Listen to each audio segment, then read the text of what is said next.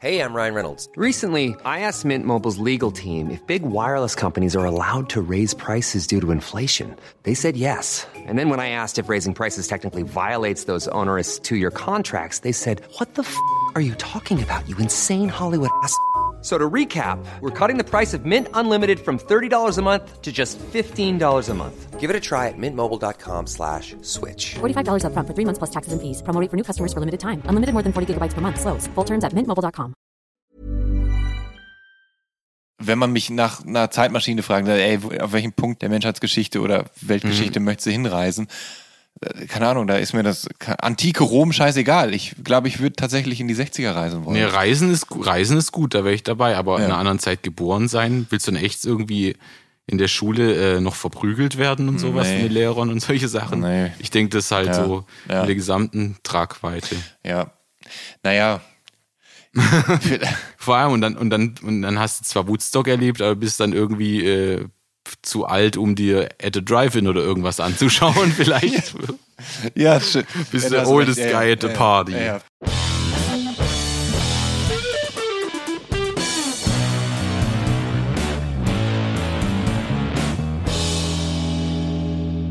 Hallo und herzlich willkommen zu Der Soundtrack meines Lebens. Ich bin Jan Schwarzkamp und ich werde euch in diesem Podcast auf eine musikalische Reise mitnehmen. Eine durch das tönende und klingende Leben meiner Gäste.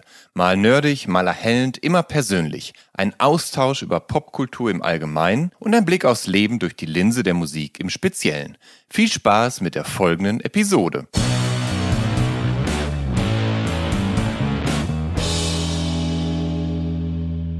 Zu Gast in dieser Episode von der Soundtrack meines Lebens ist Kevin Kuhn. Nein, nicht der deutsche Schriftsteller und Literaturwissenschaftler aus Göttingen, sondern der Musiker aus Stuttgart. Kuhn ist Multiinstrumentalist und hat in den vergangenen 10, 12 Jahren nahezu ununterbrochen an Platten mitgearbeitet. Manchmal als Gast, häufig als Mitglied einer Band. Die populärste sind wahrscheinlich Die Nerven, die seit 2012 fünf viel beachtete und auch viel gerühmte Alben an der Schnittstelle zwischen Post-Punk und Noise Rock veröffentlicht haben. Anfang Oktober ist das unbetitelte sechste Album von Die Nerven erschienen. Und neben seiner Hauptband hat Kuhn sich kreativ ausgetobt mit Bands und Projekten wie die Heilsarmee, die Marschkapelle, Karies, Sharping und Wolf Mountains. Immer irgendwo zwischen Indie-Rock und Punk. Kuhn spielt vornehmlich Schlagzeug, aber auch Bass und Gitarre und manchmal singt er sogar.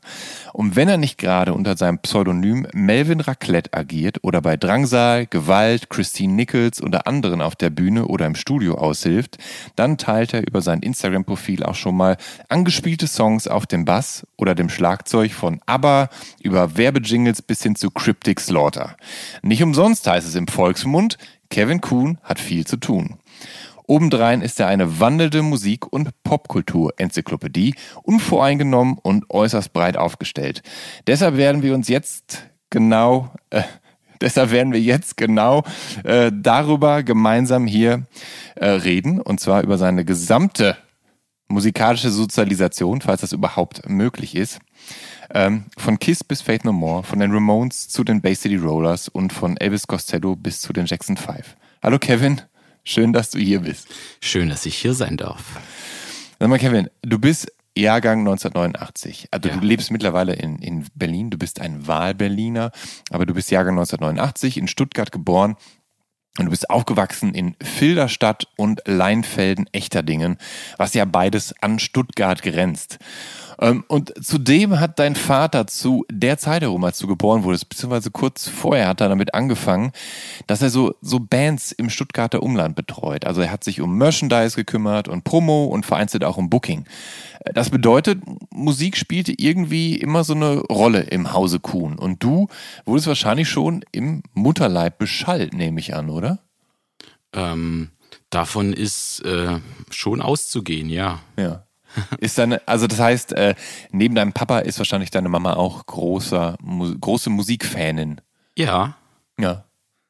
Das Gell, du bist so schweigsam, das kenne ich gar nicht von ich dir. höre dir gern zu, Jan. Ach so, ja, aber ich, also du kannst gerne was äh, zu meinen, dazu sagen, was ich da, was ich da gerade so. äh, Ja, ähm, also es war, es lief immer Musik im Hause Kuhn. Ja, Schon also- seitdem du klein bist, seitdem du ein Baby bist, war, War Auf zu Hause jeden Fall, Musik? ich könnte das gar nicht so genau datieren, jetzt wie ich direkt mit der Musik in Verbindung gekommen bin, weil die war auf jeden Fall immer präsent. Ja, wie gesagt, meine Eltern waren beide sehr jung, Mhm. äh, als ich auf die Welt kam und waren ja so quasi so äh, in der Rock'n'Roll-Welt unterwegs, da Ja. in Süddeutschland zu der Zeit. Ähm, ja, gerade in diesem, ich sag mal ganz grob, Hardrock und ja, man könnte sagen Hair Metal äh, Bereich dort, der sich da abgespielt hat. Ja. Ja, so alles um die Ludwigsburger Rockfabrik und Ja. ja, diese ganzen Bands, die mein Vater betreut hat, die ja, sind alle in diesem Umfeld quasi, haben die so operiert. Und In diesem äh, Dunstkreis von Bands wie Pink Cream 69 und sowas. Ja, ich, ich finde es äh, äußerst bemerkenswert, ähm, dass für dich bereits so, so dein, dein zweites bis fünftes Lebensjahr tatsächlich äh, eine Phase der ersten musikalischen Sozialisation ist. Also in dem Alter hast du bereits, naja, in, Interesse gehabt oder halt auch Bands gehört, nämlich sowas wie Kiss, Judas Priest, Twisted Sister, Def Leppard und ähm, andere Menschen hören in dem Alter ja eben halt Kinderlieder oder Hörspiele, halt sowas eben. War, du hast aber dann tatsächlich den, den Sound deiner Eltern schon gehört und fandst das anscheinend auch gut. Ja, auf jeden Fall. Also ich würde das jetzt mit dem Alter von zwei Jahren daran festmachen, dass es auch schon Fotos und, Ja. und äh, Videos gibt von mir, wie ich mit zwei Jahren durchs äh, Wohnzimmer hüpf und zu, weiß nicht, Kiss-Songs Ja. und White Line-Songs rumgröle und Luftgitarre spiele oder mit einer Spielzeuggitarre Ja. so rumposiere. Ja, das hat schon da so angefangen. Ja. Aber das kann ja auch eigentlich nur passieren, wenn zu Hause wirklich viel Musik läuft und du das eigentlich, du das eigentlich permanent aufschnappst, ne? Also sonst würdest du ja da als so kleines Kind gar kein, kein Interesse für entwickeln. Ja, ja, auf jeden Ja. Fall. Also, ähm, was auch interessant ist, meine Eltern waren extrem früh dran mit dem, mit dem CD-Boom. Also, die haben wirklich schon Ende der 80er äh, ihre gesamten Schallplatten weggestoßen und dann äh, komplett auf CD umgestiegen. Und wir hatten auch ganz viele JPC-Kataloge Ja. und alles. Und schon als, als wir noch in der ersten Wohnung in Echterding gewohnt haben, also Ja. da sind wir ausgezogen, da war ich vier, da hatte mein, mein Vater wahrscheinlich und mein, also meine Eltern beide schon mehrere hundert, hundert CDs. Also nicht nur Hardrock und Metal, sondern auch, also ich, alte Eu- Eurovision-Acts und, und ja, so Klassiker auch. Standen die dann in diesen klassischen wackeligen Metalltauern, diese, wo, wo man die so, so, so schräg immer so reingeschoben hat und wenn man einmal angedutscht hat, ist entweder das ganze Ding umgekippt oder zumindest so eine, so eine Ladung rausgefallen oder Nein, es waren ganz normale so, so schwarze Holzregale, die auch an die Wand geschraubt waren. Ah, ja. immerhin, okay. Ja. ähm, und was haben deine Eltern dann mit den LPs gemacht? Haben, sie- haben, haben die die dann verkauft oder trotzdem auch behalten oder dir geschenkt oder in den Keller gepackt? Mm, Ich weiß es gar nicht. Ich glaube, die haben auch tatsächlich viele weggeschmissen. Also Nee. ich habe so eine ganz, ganz, ganz, ganz dunkle Erinnerung daran, dass ich das Destroyer-Album von Kiss noch auf Schallplatte gehört habe, weil ich mich Ja. Äh, daran, daran erinnert habe, wie mein Vater halt quasi die Nadel aufsetzt Mhm. äh, an, die, an die Stelle am Ende äh, mit dem Autounfall. Ja. Das war immer so ein kleines Spiel, was daraus gemacht wurde. Dann, als wir die Platte dann angehört haben, mit dem Tonarm, dann war es immer so, ich weiß nicht, wie vertraut du mit dem Song bist, äh, Detroit Rock City von, Ja, von am, Kiss. am Anfang hört man auf jeden Fall erstmal, wie ein Auto startet, oder? Genau. Ja. Und dann, äh, genau, und dann ist da äh, ein Fake-Ending, wo der Ja. Song abrupt endet Ja. und dann kommt ein Drumroll und der Song äh, bricht wieder rein. Ja. Und wir haben dann immer ein Spiel gemacht, so kommt jetzt schon der Autounfall oder kommt jetzt oder kommt jetzt erst das Fake-Ende. Und es war irgendwie, weiß ich, ich habe das in dem Moment irgendwie nicht, Ja. nicht begriffen. Ich dachte, die Platte ändert sich immer. Also ich dachte, es ist nie das Gleiche. Macht das Sinn? Ja, ja, ja. Also ja. Äh, und dann hatte ich noch so ein paar Kiss-LPs, nur die Hüllen, als ich klein war. Und die hatte Ja. ich dann im Kinderzimmer so wie so eine Art Schrein. Also wenn es ein Gatefold-Cover war Ja. von Alive 2 oder Double Platinum, Ja. die halt so aufgestellt wie so ein, ja, wie so ein Krippenspiel. Ja, das, das, das ist krass, ne? Dass Kiss einen wahnsinnigen Appeal haben auf junge Menschen, auf, auf Kinder eben auch. Also weil, weil die halt so, naja, so, so, so quasi böse aussehen und mit ihrem Make-up und mit dem ganzen drumherum und so. Also es ist ja. Ja. es ist ja wirklich bemerkenswert und wurde auch schon in diesem äh, Podcast häufiger diskutiert. Es Mhm. gibt ja auch den, den Film Detroit Rock City, der ja dann eben auch halt vier Teenager zeigt, die unbedingt auf ein KISS-Konzert wollen Ja. und so weiter und dann eben die Eltern, die das verbieten wollen oder Mhm. die Mütter, die das verbieten wollen und so. Das ist ja, und es, es ist ja einfach totaler Hype gewesen, gerade eine unter ganz- jungen Menschen. Ja, also ja. Beziehungsweise für jemanden, also in meinem Fall äh, noch im, im Kindergartenalter. Aber ich bin schon auch auf die Musik auch schon angesprungen, auf, auf die Melodien oder auf, ähm, also meine ersten Lieblingslieder generell waren alles so Sachen, wo man eigentlich auch meinen könnte, es sind eigentlich Kinderlieder mit verzerrten Gitarren. Also ich war Riesenfan von Living After Midnight von Ja. Judas Priest, We're Ja. Not Gonna Take It von Twisted Sister. Das waren Ja. halt so meine Kinderlieder halt. Mit, mit diesen eingängigen äh, Mitsingmelodien halt. Ja, das, äh, das ergibt auf jeden Fall Sinn. Hast du denn trotzdem je klassische Kindermusik äh, hören können oder ist sowas gar nicht bis zu dir durchgekommen, weil du Ja, also ich habe von von von Also so- Ta Onkels, Tanten und Omas Ja. so ein paar Tigerentenclub-CDs Ja. später mal geschenkt bekommen, aber die nicht so richtig gehört. Tigerentenclub, oh. Ja. Aber ja.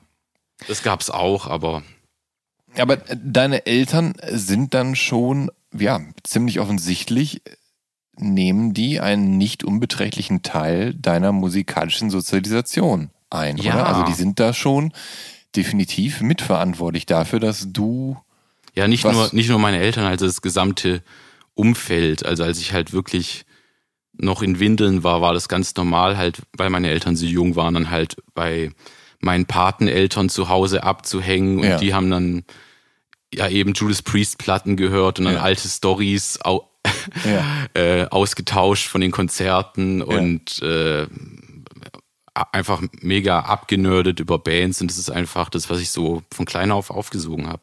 Wann hast du deine erste Kutte gehabt? Ähm, oh, ich hatte nie eine, ich hatte Nee? bis, hab bis heute nie eine richtige Kutte, also keine Ich, aber ich könnte, Patches. ich könnte schwören, dass es von dir ein Kinderfoto gibt, wo du, ich glaube, ein Kiss-T-Shirt an, also du, wo, war, wo du wirklich ein sehr kleines Kind noch bist. Mhm. Mit Kiss-T-Shirt und einer Jeansweste drüber oder sowas. Kann das sein? Oder vertue ich Mhm. Also ich da? hatte ein so ein T-Shirt mit diesem Heavy Metal Schriftzug von den Comicbüchern, Ah. wo aber dann noch so verschiedene andere Bandlogos drauf waren. Okay. Und ich hatte auch eine, eine Jeansjacke und ich hatte auch Cowboy-Stiefel, als ich so drei oder vier gewesen bin. Dann gibt's auch ein oder zwei Fotos. Also eigentlich so, als ich Ja. vier oder fünf war, war wahrscheinlich so stylmäßig mein, mein Peak bis heute vom, von der Coolness. Ja.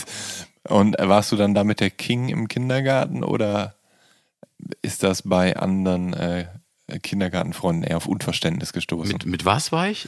Ob du der King warst in, in dem Outfit? Mm, oh, kann ich gar nicht so beurteilen. Ja. Das weiß ich nicht mehr. Das habe ich gar nicht gedacht. Nämlich Als wir noch in echter Dingen im Kindergarten waren, also als ich Ja. dort in den Kindergarten gegangen bin, war eigentlich, war, war eigentlich alles cool. Da hatte ich viele Freunde. Mhm. Später dann, als wir umgezogen sind, nicht mehr so. Ich bin aber als Paul Stanley äh, an Fasching gegangen. Das fanden aber die ganzen Mitarbeitenden im Kindergarten ziemlich cool. So komplett, Ja, ja. also mit, äh, ähm, mit einer Spielzeuggitarre, die meine Mutter mit Alufolie überzogen hat, um Ja, diese die Mirror schön- ja. Ibanez Gitarre von Paul Stanley zu imitieren und Nagellack und Haare schwarz aufgesprüht. ja. Ähm, Und ich war vier. krass. Ähm, haben dich deine Eltern denn eigentlich dann, also hattest du ja, das, das Glück, schon sehr früh zu Konzerten dann mitgenommen zu werden? Haben die dich mitgenommen? Eine einzige Ausnahme fiel mir da ein, als ich, ich habe erst letztens das Datum gegoogelt. Es Ja. muss im Oktober 1992 gewesen sein. Ja. Da war, muss ich, dann bin ich dann Zwei- drei, dreieinhalb, dreieinhalb. Entschuldigung, dreieinhalb. Ja, Dreieinhalb. Natürlich. Entschuldigung, ja. Und da haben mich meine Eltern mitgenommen zu einem Konzert in, in so einem Festzelt in Metzingen. Ja. Wir haben gespielt Saxon, Victory und Blackfoot. Wow. Das war das einzige Konzert, was Ja. ich so in dem Alter gesehen habe. Okay. Ja. Das heißt, das ich war heißt, aber bei, bei so befreundeten Bands von meinem Vater war ich öfter im Proberaum, als ich klein war. ja. Ja. Aber da wurden mir Erdnussflips in die Ohren gesteckt. Damit es nicht so laut ist. mit der mit der Band Glenmore äh, und mit der Band Letter X. Da gibt es ein paar Alben auf dem Steamhammer Label. Aha. Ja. Ähm, bist du denn auch dann mitgekommen irgendwann in diese Rockfabrik in Ludwigsburg? Mm, In der Rockfabrik in Ludwigsburg war ich, glaube ich, mit 15 das erste Mal wirklich. Ah, Und okay. ähm, ich war, ich meine, dass ich in so einem Laden war, der hieß Formel 1 irgendwo in Echterding. Ja. Irgendwie so eine Bar. Ja. Aber wahrscheinlich auch nur so eher so nachmittags. War ich ein paar Mal mit. Ich, ich habe mir ja stecken lassen, dass in Ludwigsburg, dass es da eine relativ gut ausgeprägte Death Metal Szene gibt. Kannst du mir da mehr sagen? Oh, mag sein, aber mir fällt so gut wie keine ein. Ja. Ich hatte mir das mal sagen lassen. Ja, also Ja. in Ludwigsburg gibt es auf jeden Fall schwermetalllastige Proberaum, Proberaumkomplexe dort. Ja. Liegt's, äh, liegt's einfach daran, dass es so ländlich, idyllisch ist und dass die Jugend sich da was Wilderes sucht, um äh, was zu spüren und die, die Langeweile ähm, Wasch, ja, auch, zu machen? au- auch, ja. Ich meine, ich glaube, diese ganze ähm, Poser-Rock-Geschichte in Süddeutschland ist bis heute eigentlich nicht so richtig weggegangen. ja. Irgendwie hat es da immer ein bisschen gekeimt an, an Bands und so einer winzig kleinen Szene. Woran, woran liegt's? Ich weiß es nicht. äh, keine Ahnung. ich habe ja. ich hab nur mal, aber das muss man, glaube ich, in den Podcast nicht reinhören, irgendwie mal irgendwie einen Artikel darüber gelesen, warum jetzt im, im Ruhrpott der Thrash Metal herkommt, aber Ja. in Süddeutschland eher so, so kommerzieller Hardrock halt äh, Ja. am ehesten gespielt wird, so im Heavy Metal Bereich, dass es schon auch mit den, mit den unterschiedlichen Lebensrealitäten zu tun hat und dem, Ja, wie man aufwächst. ja, ja. Ähm, Muss man aber nicht reinnehmen. du, Das ist zu tief gegriffen. Ich weiß nicht. du bist Ich bin auch echt, also als Ja. Erwachsener bin ich auch in, dieses, in diesen Szenen echt nur so peripher dann unterwegs gewesen. Ja. Deswegen kann ich das gar nicht mehr so genau Ja. sagen. Aber du bist du so eine Art Wunderkind? Sprich, hast du dann schon mit ganz frühen Jahren angefangen, dann auch dein erstes Instrument zu spielen? Oder hat das noch ein bisschen gedauert, bis es soweit war? Ja, also ernsthaft ein Instrument spielen hat schon lang gedauert, auf Ja. jeden Fall. Kein, ich, nee, also kein, absolut kein Wunderkind. Weil, oh Gott, also am, an Disziplin und Ehrgeiz hat es damals schon gefehlt. Also Ja. es war natürlich so ein totaler Enthusiasmus für die Musik da und so total, to, totale Euphorie Ja. dafür.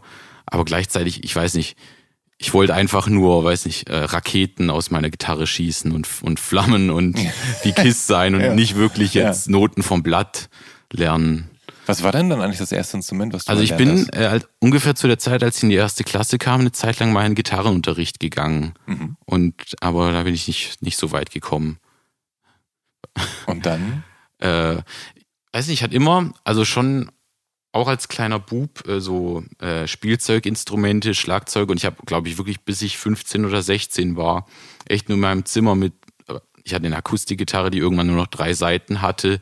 Und dann eigentlich einen Haufen so spontane Lo-Fi-Bands gehabt, immer wenn Freunde zu Besuch kamen, dass man dann irgendwann im Kassettenrekorder auf Aufnahme gedrückt hat, einfach einen Haufen Lärm, so klack, wir sind jetzt eine Band. Didel, didel, didel.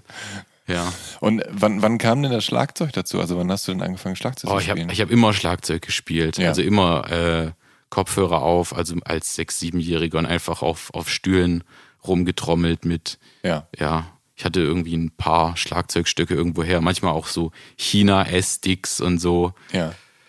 Und das hat sich dann auch erst so später in meiner Teenagerzeit, als ich dann so in dem Jugendhaus abgehangen bin, habe ich, weiß nicht, immer wenn da Leute waren, die halt Musik gemacht haben und die hatten keinen Schlagzeuger oder niemanden, der halt für die spielen kann, war's, habe ich immer behauptet, ich könnte Schlagzeug spielen, aber Ja.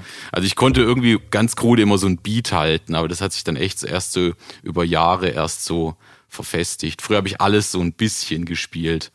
Aber ich du- habe auch viel Bass früher in, in so kleineren Bands gespielt. Ja, und aber, aber irgendwann muss ja genug Enthusiasmus da gewesen sein, dass du, dass du dich wenigstens darum bemüht hast, dann rudimentär Bass und Gitarre spielen zu können. Also da, du musst dich ja schon damit auch auseinandergesetzt haben, wirklich, oder? Es kam auch echt, klar, also hätten die Nerven damals einen Bassisten gebraucht, würde ich da wahrscheinlich bis heute Bass spielen. Das ist einfach so. Ja. Also zu der Zeit, als ich bei den Nerven eingestiegen bin, war, war ich eigentlich in allen Bands, die, mit denen ich Auftritte gespielt habe, zumindest davor eigentlich der Gitarrist. Ja. Ja.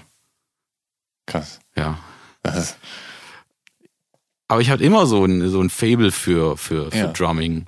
Ich war auch als Kind schon so, dass ich auch manchmal Bands nicht mehr gut fand, Ja. wenn sie den Drummer gewechselt hatten, weil mir ist sowas immer aufgefallen, wie sich dann so der Sound, die Bewegung von der Musik halt verändert, nur weil, weil da jemand anderes jetzt halt spielt.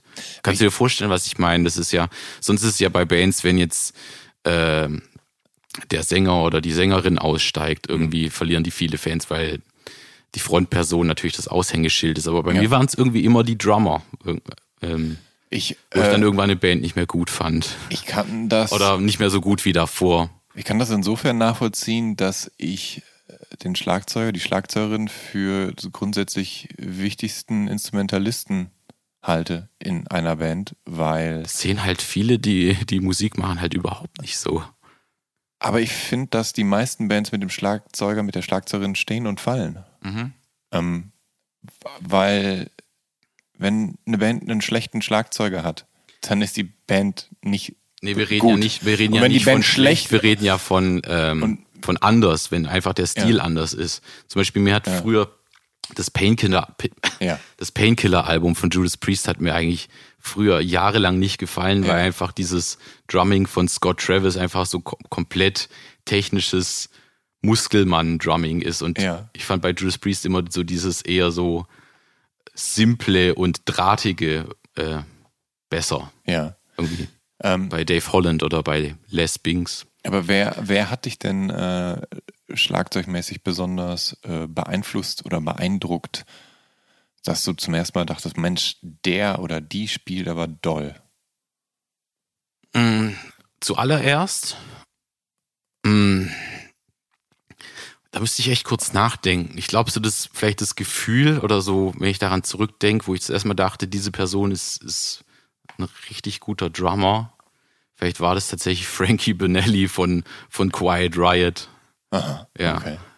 Was zeichnet den aus? ich weiß nicht, der sah in den, in den Videos immer so, so chefig aus und hat, hat so geile Moves mit der Kamera gemacht. Sein Signature-Move war immer, wenn er auf die Kick getreten hat, dass er so seinen Kopf so boxt und äh, war einfach ein totaler charismatischer Showtyp. Ja. Sonst, sonst, keine Ahnung, sonst haben in den ganzen Musikvideos damals immer die Drummer eigentlich nur so ein, zwei Shots bekommen, aber er war immer so, ja. Und Aber- die Drums klangen auch so dick und fett bei ihm. Aber ein, Showtyp bist du auch, oder? Also du bist Ja. auch schon ein Showtyp am, am Schlagzeug. Du Auf jeden stehst zwischendurch auf, du hast dein eigenes Mikrofon, Ja, ja. du machst Ansagen, du singst mal mit, du keine Ahnung.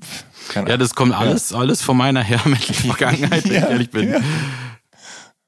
Ähm, Und halt auch, es kommt auch ein bisschen vom, als ich dann alt genug war, um selber auf Konzerte zu gehen, wie, wie viele Bands ich dann halt gesehen habe und einfach auch im, im Publikum gemerkt habe, wie, wie einfach die Stimmung äh, sich unterscheidet, wenn halt so eine Band, also ich habe sehr viele Garagenrock-Shows dann gesehen im 1210 in Stuttgart.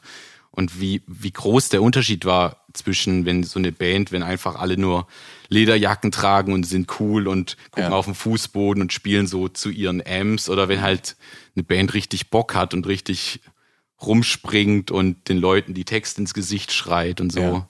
Ja. ja, insofern. Und dann Äh, denke ich halt, das, das, das, was ich gerne auf einem Konzert erleben möchte, möchte ich dann halt auch irgendwie auf meine leicht unbeholfene Art auch so wiedergeben. ja, das, das, ist, äh, das ist sehr nachvollziehbar und da ist ähm, Metal ja einfach auch ein, ein fantastisches äh, Genre, weil Ja. du allerhand geboten kriegst normalerweise Ja. auf der Bühne. Also nicht nur Showmanship, Ja. Sondern ja oft auch dann noch Fingerfertigkeit und Ja. Schnelligkeit, Lautstärke. Also da ist ja, das ist ja eigentlich das, das Gesamtpaket. Das ist schon nachvollziehbar, warum, ja, warum das so eine Dynamik entwickelt dann auch. Ja. Ähm, du bist jetzt. Schweifen wir ab. Nee, gar nicht. Alles Ich habe gut. so viel zu erzählen, aber ich versuche es gerade irgendwie so Ja, zu komprimieren, weil das Du, alles lass, so ein, lass, lass, lass alles raus. Wulst an. Aber du, du bist jetzt über 25 Jahre später ja immer noch mit Bands wie Kiss und Priest und Def Leppard und Twisted Sister so ja, halbwegs verbunden. Also es sind alles Bands, die dir irgendwie immer noch was bedeuten. Gerade Twisted Sister zum Beispiel magst du, glaube ich, immer noch richtig gern. Auf jeden Fall. Was ist das Besondere an Twisted Sister? Also ist es die Musik oder ist es das schrille Erscheinungsbild oder ist es der charismatische Frontmann Dee Snyder oder Ja. wahrscheinlich eine Kombination aus all dem? Also ja, halt Twisted Sister war halt auch ähnlich zur gleichen Zeit wie wie Kiss. Eigentlich habe ich früher gedacht, wahrscheinlich mag ich nur geschminkte Bands Ja. oder so. Ähm, aber was wollte ich sagen? Genau, dann ähm, da bin ich in Berührung damit gekommen, als ich halt auch damals das We're Not Gonna Take It Video gesehen habe, was sehr cartoonesk war. Eigentlich die Bands, die am meisten damals bei mir einen Eindruck hinterlassen haben, waren halt die mit witzigen Videos. Also Ja. sei es jetzt Smoking in the Boys Room von Mötley Crüe oder diese Ja. ganzen David Lee Roth Videos aus der Zeit. Äh, ja, und Twisted Sister, ja dann das Video, dann auch die, mein Vater hatte die Stay Hungry CD Ja. und Genau, äh, ich, und ich sit- sitzt die Snyder vorne auf dem Cover und nagt an so einem riesigen Genau. Knochen oder sowas. Genau. Ne? Ja. Und ähm, als wir dann immer nach Stuttgart gefahren sind, in, in die Lerche, wo es die ganzen CDs gab, das war auch ein, ein magischer und mystischer Ort für mich als Kind, weil Die wir da Lerche, die ja. Lerche gibt's Ja. leider nicht mehr.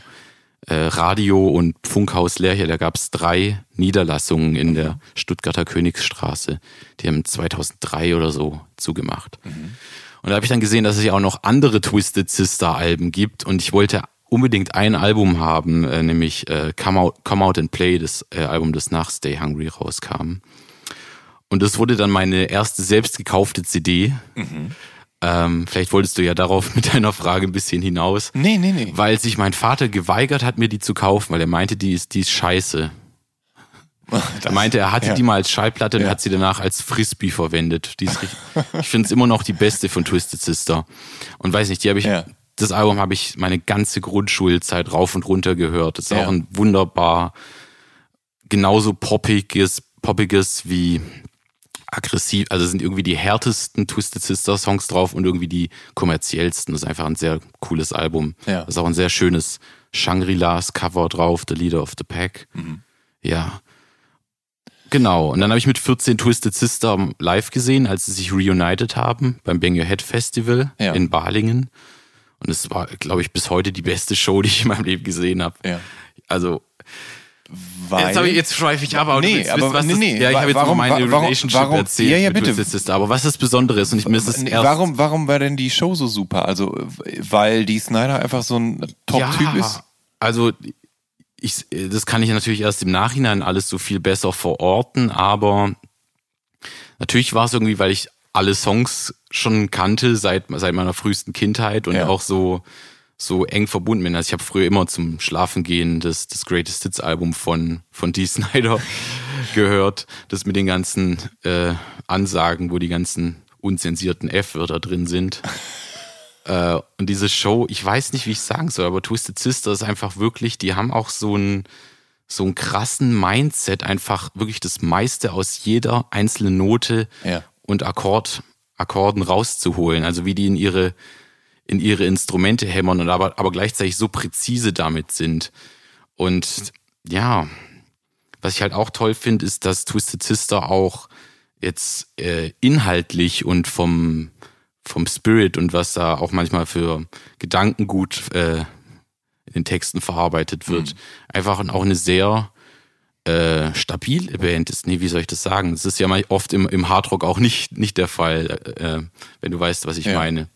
Ist, ähm, die Snyder hat sich ja auch selbst vor Gericht vertreten, als ähm, es diesen, was war das, was war das noch genau ähm, für ein Gerichtsverfahren? Äh, Das war wurde nicht wirklich ein Gerichtsverfahren, aber es war eine Anhörung, wo Ja. es darum ging, äh, dass das Paris, äh, Parents Advisory. Music Resource Also, ja, Center, ja. PMRC, war so eine äh, lose Gruppe an, an, an äh, Ehefrauen von verschiedenen Senatoren da in Washington. Ja. Tipper Gore, äh, Ja. die Frau von Al Gore, war so das Gesicht der Kampagne und da ging es darum, äh, halt diese Warnaufkleber, die man heute allzu oft sieht. Äh, Ja, Parental genau, Advisory. Genau, dass Ja. man, dass Eltern einfach irgendwie ungefähr eine Ahnung haben, was, was sich ihre Kinder da anhören. Hm. Es wurde, glaube ich, getriggert von, ja, verschiedenen Hair Metal Bands und Texten von Prince und Madonna. Aber wie kommt es, dass ausgerechnet Dee Snyder da angetreten Ich glaube, dass, dass tatsächlich ähm, eben diese äh, Resource Group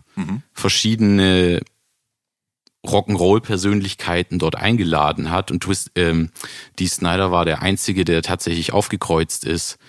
Ähm, und ich glaube, es war auch ein bisschen aus der Motivation heraus, dass diese Resource Group einfach dachten, okay, wir müssen nur so ein paar LA-Rocker einladen und, und die, die geben uns schon jeden Grund, warum wir ihre Musik zensieren sollen, weil das sind alles komplett die zu gedruckte Idioten. Ja. Und die Snyder ist halt, also hat noch nie irgendwie irgendwelche illegalen Substanzen zu sich genommen und ist Ja. einfach wirklich, hat einen sehr schnellen Kopf und noch ein viel schnelleres Ja. Mundwerk.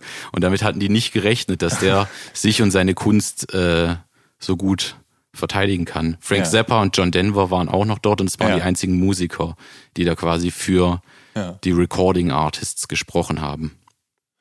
Weiß nicht, also, äh, je, je mehr ich über die Band über die Jahre erfahren habe, desto tiefer ist einfach meine, meine Liebe zu der Band geworden. Auch jetzt dieser wahnsinnig gute Dokumentarfilm, den es über die Band gibt, von dem deutsch-amerikanischen Regisseur ähm, Andrew Horn, der Mhm. leider verstorben ist. Äh, die, der Film heißt We Are Twisted Fucking Sister. Und ja, also absolut einzigartig, Ja. wie die Band einfach eine Performance, wie sie daran heranschreitet an das Thema und was die alles durchgemacht haben. Und Twisted Sisters auch, wie sie halt dieses, ich sag mal, Glamhafte bis hin zur Travestie, wie die das für sich eingesetzt haben. Da ging es irgendwie gar nicht darum, wie bei anderen Glam-Bands jetzt irgendwie besonders hübsch, hübsch oder feminin zu sein. Ich finde, es war bei der Band wirklich eher so ein krasser Ausdruck von, von Individualismus einfach, von einfach nicht machen, wie andere das machen. Ja. Also die Snyder ist halt auch so ein Typ, der ist halt durch New York Ja. in, in den 70ern halt mit, mit Strapsen und mit Make-up rumgelaufen und hat halt, keine Ahnung, trotzdem halt Leute verprügelt, die ihm halt was hinterhergepfiffen haben. Halt, don't take shit from anybody, aber zieh halt dein Ding durch. Ja. Und ja, und wie die Shows auch damals abliefen, als die halt noch ein Club-Act waren, ging es halt auch darum, quasi, ähm, oh Gott, wie, wie fast das sind Worte, halt wie die ihre Show aufgezogen haben. Ich meine, die waren ja alle sehr, also die Snyder muss ich, ja, musste sich, glaube ich, sehr, sehr häufig anhören, dass er hässlich war. Und wie, wie die Band halt ihre, ich sag mal in Anführungsstrichen, Hässlichkeit halt zelebriert hat und wie sie sich halt mit ihrem Outfit ein bisschen lächerlich gemacht haben, aber gleichzeitig sich und ihre Musik total ernst genommen haben. Ähm, ich weiß jetzt nicht, wie ich das sagen soll. Die hatten aber ein bisschen so den Hang dazu, manchmal Leute im Publikum zu demütigen, wenn, wenn die dachten, die Leute sind jetzt zu cool, um jetzt wirklich da bei der Show mitzuwirken. Kannst du dir ungefähr vorstellen, was ich meine? Ja, Also da wurden echt, also ja. es war, diese Shows Ja. waren manchmal echt so Herr der Fliegen-Szenarien, wo dann wirklich einzelne Leute, weil sie einfach mit verschränkten Armen in der Ecke standen. Ja. Und einfach dieses, ja, dieses Outsiderhafte, Mhm. einfach Leuten zu sagen, äh, ich weiß nicht, ihr müsst nicht so tun, als ob ihr cooler seid als alle anderen. Hm. Schaut mal, wie lächerlich wir uns machen. Und das ist eigentlich auch so, wie ich eine, die Nervenperformance halt rangehe. Okay. Also niemand Ja. sollte sich jemals schämen, im Ja. Publikum sich Ja. einfach fallen zu lassen und gehen zu lassen. Ja. Einfach sein. Ähm, du warst junger Teenager, als die Do Nots We're Not Gonna Take It gecovert haben Oh und damit auch einen richtig großen Hit hatten tatsächlich. Mhm. Ähm, Ich glaube, eine höhere Chartposition in Deutschland als das Original. Wie wie ging's dir damit? Ist das, dachtest du so, oh, cool, dass die auch äh, Twisted Sister Fans sind? Oder dachtest Boah, du, ja. nein, Sakrileg, warum? Also damals fand ich's, also ich hab's jetzt, hab jetzt die Donuts nie aktiv gehört, aber fand das Cover zu der Zeit schon cool, weil es Hm. war in meiner Wahrnehmung eine Zeit, wo ja Hardrock und Heavy Metal Musik wieder ein bisschen mehr angefangen hat, eine Rolle zu spielen, so in meiner Wahrnehmung. Also dass so auch, auch neuere Bands dann kamen wie The Darkness und Ja. Sachen und die ganzen Revival-Festivals, die ich besucht habe und dass Ozzy Osbourne ständig auf MTV war Ja, und solche ja. Sachen.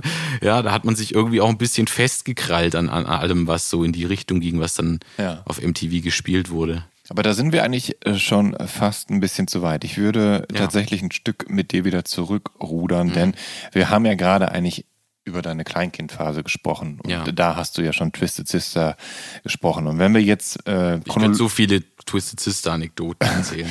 chronologisch weiterziehen würden, dann, äh, dann ziehen wir jetzt weiter bis zu deiner Einschulung. Du bist mit sechs, sieben eingeschult Mit worden. sechs. Ähm, das heißt 1995. Und ich hatte damals in der Grundschule zwei Jungs in meiner Klasse, die hatten ältere Geschwister und deshalb schon so, so cooles Zeug wie die Ärzte gehört. Wie war das bei dir? Die haben sogar, ich kenne die Ärzte tatsächlich deshalb, weil meine Schulfreunde die Ärzte so auf der Bühne gemalt haben und so mit so Scheinwerfern und mit ihren Instrumenten und so. Und ich, mir sagten die Ärzte nichts. Meine Eltern haben keine Ärzte gehört. Aber äh, bei dir ist das auch so tatsächlich, ne? Du hast tatsächlich zu Hause noch Kinderzeichnungen, wo du Bands und Musiker gemalt hast. Ja, das stimmt. Ja. Erzähl, Ähm, bitte. Ja, so richtig, richtig krakelig abgemalt. Äh, ja, eben Porträts von, von Kiss, von Twisted Sister, auch von ACDC und komischerweise von Wasp, obwohl ich die nie cool fand, aber ich glaube, die, die Outfits fand ich einfach auf den Plattencovern ziemlich lässig. Wasp ist eigentlich eine Scheißband, muss ich ganz ehrlich sagen. ähm, ja, mehr gibt's darüber nicht zu erzählen. Ich habe auch Ja. damals schon angefangen, wo ich nicht wirklich schreiben konnte, also so mit vier, fünf, auch schon angefangen, ähm, so Playlisten zu schreiben oder so Top Ten Listen Ja. mit meinen Lieblings Kiss oder Judas Priest oder Def Leppard Songs. Ja. Also in auch sehr krakeligen Buchstaben und alles immer so abgemalt vom, vom Albumcover, vom CD-Cover. Deswegen habe ich auch äh, den, den Lese- und Schreibe-Vorgang Vorgang, oder wie sagt man, abgeschlossen, bevor ich eingeschult wurde. Weil ich selber mir Schreiben beigebracht habe durch dieses Abmalen von Buchstaben. Krass. KISS war auch Ja, sehr einfach ja, äh, ja. zu schreiben. Und von KISS ist dann auch nicht mehr so weit zu Kevin und dann konnte ich meinen Namen schreiben und so. Mit dem K. Das heißt, du konntest Kiss schreiben, bevor du Kevin schreiben konntest. Das ist wahrscheinlich sogar die Wahrheit, ja.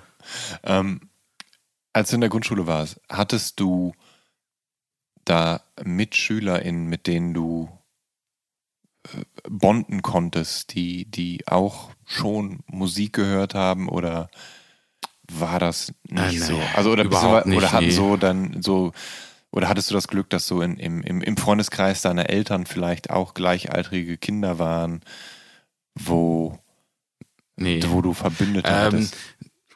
Ganz, ganz vereinzelt. Also in der Schule nicht, aber ich bin, äh, weiß nicht, vielleicht so als ich in der ersten, zweiten Klasse war, mit einem Jungen abgehangen. Er hieß Martin und Martin war so riesiger ACDC-Fan und er war, Immerhin. er war ein Jahr älter als ich Ja. und hatte auch so einen Heavy-Metal-Vater, Ja. den ich tatsächlich auch ab und an bei Konzerten nochmal so ab und an gesehen habe, aber Martin nicht mehr so. Und, und Martin konnte auch so äh, ein oder zwei ACDC-Riffs auf seiner E-Gitarre spielen mit sieben oder acht. Das war so mehr oder weniger der einzige, mit dem ich so ernsthaft über Musik gebondet habe zu der Zeit. Was ich ganz interessant finde, ist, dass als du im Grundschulalter bist, da halten plötzlich so Jugend- und TV-affine Popbands aus den späten 60ern und frühen 70ern bei dir Einzug. Also du fängst halt an, die Bay City Rollers, die Monkeys, die Jackson 5 zu hören. Ja. Und das ist ja äh, relativ verständlich, weil das ja alles Bands und Künstler sind, die ja eine enorme Wirkung auf junge Menschen ausüben können. Ähm, aber wir schreiben halt Mitte beziehungsweise Ende der 90er.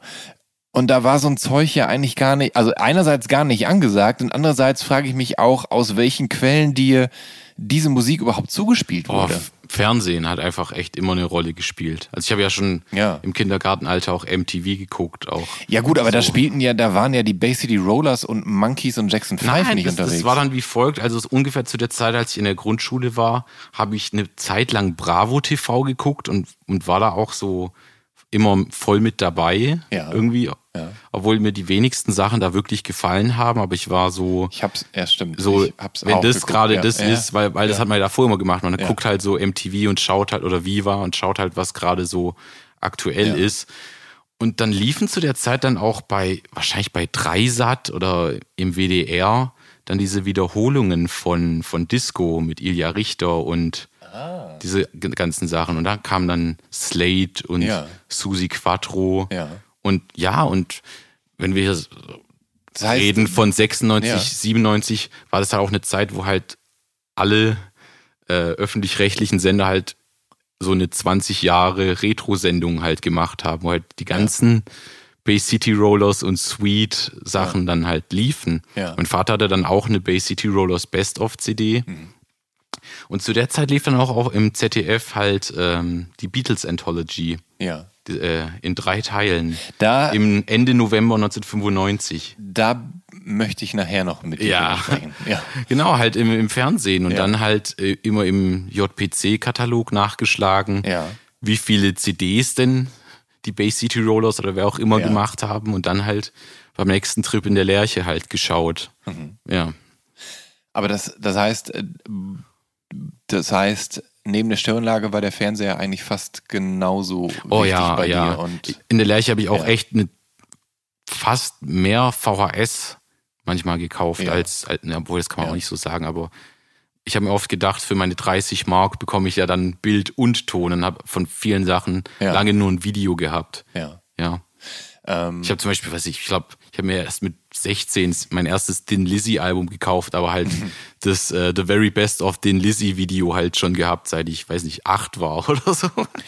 Aber du sagst ja, dass die Bay City Rollers und die Monkeys und die Jackson 5, also ja auch wirklich Bands, die auf ein sehr junges Publikum ausgerichtet Ja. waren, ähm, dass, dass du die gerne und viel gehört hast Ja. zu Grundschulzeiten. Ähm, kannst du heute aus der Distanz äh, erklären, was der Reiz dieser Bands für dich war? Hm. Ja, ähm, boah. Also, Ich meine, die Monkeys hatten ja auch ihre eigene, ihre eigene Show. ja, Und das war ja halt eine, eine Comedy-Show. ja, Und weiß ich, äh, natürlich ist es irgendwie reizend, so diese Vorstellung von vier Freunde leben zusammen, irgendwie sprechen dieselbe Ja. Sprache, also sind auf Ja. einer Wellenlänge und machen Musik miteinander und erleben Ja. wirre Abenteuer. Das ist natürlich irgendwie äh, ein sehr, sehr, sehr schön, eine sehr schöne Vorstellung. ja, Und ja. Und die Songs und die Melodien waren dann auch stark. ja. Ja. Hast du eigentlich damals darüber nachgedacht, dass der kleine junge Sänger bei den Jackson 5, dass das Michael Jackson ist? War dir das so, war dir das eigentlich bewusst, dass Ja. das ein und dieselbe Person Auf die Jackson 5 bin ich auch gekommen durch diesen TV-Zweiteiler, der bei Sat 1 Ah, lief. Ja. Ja. Okay. Also, wo, äh, ich glaube, Jason Weaver heißt der, den jungen Michael Jackson spielt und Aha. auch, auch in fast allen Einstellungen auch singt. Mhm. Ja, aber dann auch so die Jackson 5 Platten so auf dem Flohmarkt dann ist, gesammelt. Es war schon häufiger Thema der Diskussion hier im Podcast, ob man, ob man Michael Jackson noch hören darf. Und selbst wenn man Michael Jackson nicht mehr hören dürfte, darf man die Jackson 5 hören, weil da war der kleine Michael Jackson ja noch ein, un, ein unschuldiges kleines Kind, äh, der im Zweifel selber, äh, ein kleines Kind, das im Zweifel selber drangsaliert wurde. Wie siehst du das? Kannst du das mit gutem Gewissen hören? Also- Bist du, kannst du da, also bist du da bereit, Kunst und Künstler zu trennen? Boah, das, da, da müsste man einen ganz eigenen Podcast draus ja, machen. wahrscheinlich, ja.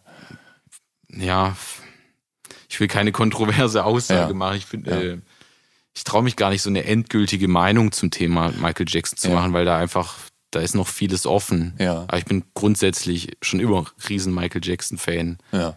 gewesen und höre es im stillen Kämmerlein noch. Ich lege zwar Michael Jackson nicht mehr auf Ja. und ja und die Jackson 5 ab und an mal und ja. Hm.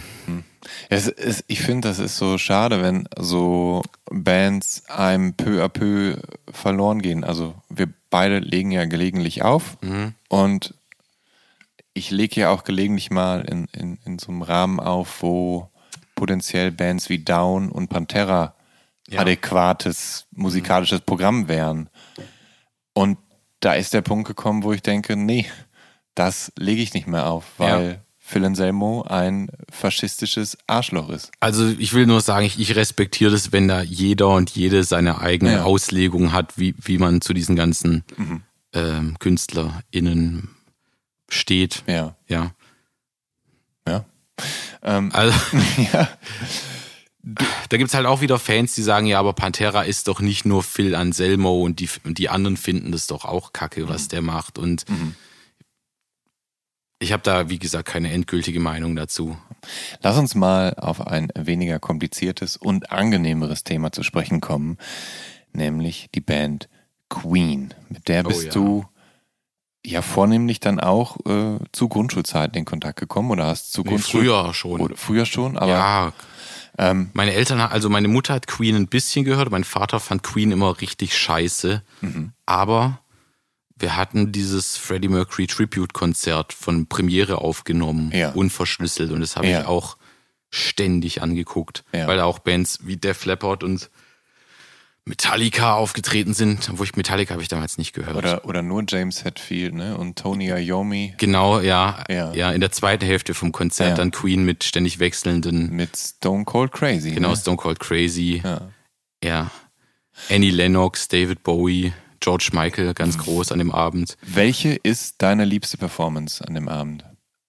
An dem ganzen Abend, mm, ja, wahrscheinlich schon George Michaels Ja, Version von Somebody to Love. Ja. Also ich bin der Meinung, Ja. das ist die beste Post-Freddy-Queen-Performance Ja. oder die beste Konstellation. Ja. Auf jeden Fall. Du kennst sicher dieses Probevideo, Ja. ne, wo David Bowie in, im Regieraum oder, oder irgendwo Ja. nebenan steht In den und zuguckt Brace-Studios da. und, und so den Kopf schüttelt nach dem Motto, mein Gott, wie gut ist das denn? Mhm. Ja. Ja, kenne ich. Ja. Ist erst vor ein paar Jahren geleakt. Ja. ja. Ja. Ja, und dann, äh, genau, und Queen kam halt dadurch und zum einen auch natürlich durch den Film Wayne's World, Ja. dass es so bei mir richtig Klick gemacht hat mit Queen. Ja. Und ja, und diese Einspieler, die sie ja gezeigt haben beim Tribute-Konzert, diese Ja. alten Videoclips und die alten Performances. Ja, Ähm, Queen nat- ganz, ganz, also wahrscheinlich meine absolute Lieblingsband bis heute. Genau. Können wir jetzt Das- 24 Stunden genau- quatschen. genau- Du jetzt schon sehr spezifische Fragen stellen. Ge- genau das hast du mir mal gesagt. Ähm, ich finde, ich finde das interessant, vor, vor, äh, dass, dass du das so, so ähm, sagen kannst, dass das wirklich deine liebste Band ist. Ich könnte mir vor mit der ich mich am meisten bis heute beschäftigt habe. Also blöd so mit Lieblings. ja, Aber ich hatte, glaube ich, noch nie einen Queen Burnout. Selbst sowas nicht. Oder eine Zeit, wo ich es gar nicht hören wollte. aber also ich weiß von mir selber, dass es eine der ersten Bands war, die ich gerne gehört habe, die ich, die ich überwältigend fand. Ähm, bemerkenswert fand. Vor allem dachte ich, bei denen ist ja irgendwie jedes Lied eine ne Hymne. Und ähm, mein Vater hatte die Greatest Hits CD, also die, die erste Greatest Hits, die ja einfach ge ge prallvoll ist mit fantastischen Songs. Und äh, meine Cousine und mein Cousin hatten die, glaube ich, auch. Dementsprechend äh, war Queen eine ganz, ganz früh, hatte ich ganz früh einen Zugang dazu. Und wenn ich das aus der jetzigen Warte betrachte, kann ich das gut nachvollziehen, dass mich das als jung, also als, als Kind so gepackt hat oder als jungen Teenager so gepackt hat, weil diese Songs alle so mächtig und so eingängig klingen und es, es gibt ja keine vergleichbare Band. Oder siehst du das als Queen-Kenner anders? Auf keinen Fall gibt es eine vergleichbare Band. Nee. Also man kann, könnte theoretisch jede Band mit Queen vergleichen, aber was hat man denn davon? Aber kann, kannst du für dich ein Lieblingsalbum benennen oder wird dir das zu viel Ja, ganz Kopfzerbrechen? klar, ganz Ja. klar, auch mein Lieblingsalbum. Ja. Wenn ich mich nur auf ein einziges generell einigen müsste, dann natürlich Queen 2, das zweite Album von 74. Warum? Einfach die ganze zweite Seite ist einfach Ja. gefühlt je, jede Emotion, die man durch Musik ausdrücken kann, einfach auf eine Albumseite komprimiert. Von vorn bis hinten. Kannst du denn dem Gesamtwerk von Queen was abgewinnen oder bist du durchaus in der Lage zu sagen, das ist meine Lieblingsband, aber ab Punkt so und so war mir das, fand ich es nicht mehr so gut. Mm, Also auf jeden Fall mit dem, mit dem Gesamtwerk, also quasi das, äh, die Hauptdiskografie halt mit, mit Freddie Mercury als Sänger halt Ja. grundsätzlich. Also Und da, und bei da, den ganzen und da Queen du, Plus Projekten, Ja. die danach kamen, steige ich nicht so ganz da durch, aber durchweg, ja, auf jeden Fall. Also die ersten vier Alben sind auf jeden Fall die äh, absolut unantastbar für mich persönlich äh, jetzt. Und danach ist so ein, vielleicht so ein ganz kleiner Slump bei A Date Races, so was, was so die, die einfach die Dichte an Qualität und Wahnsinn einfach angeht für mich. Und danach würde ich sagen, es sind sie nie schlechter geworden, aber einfach immer anders. Ja. Und danach ist es nur noch eine Frage, worauf habe ich am, habe ich am, eher, am ehesten Bock.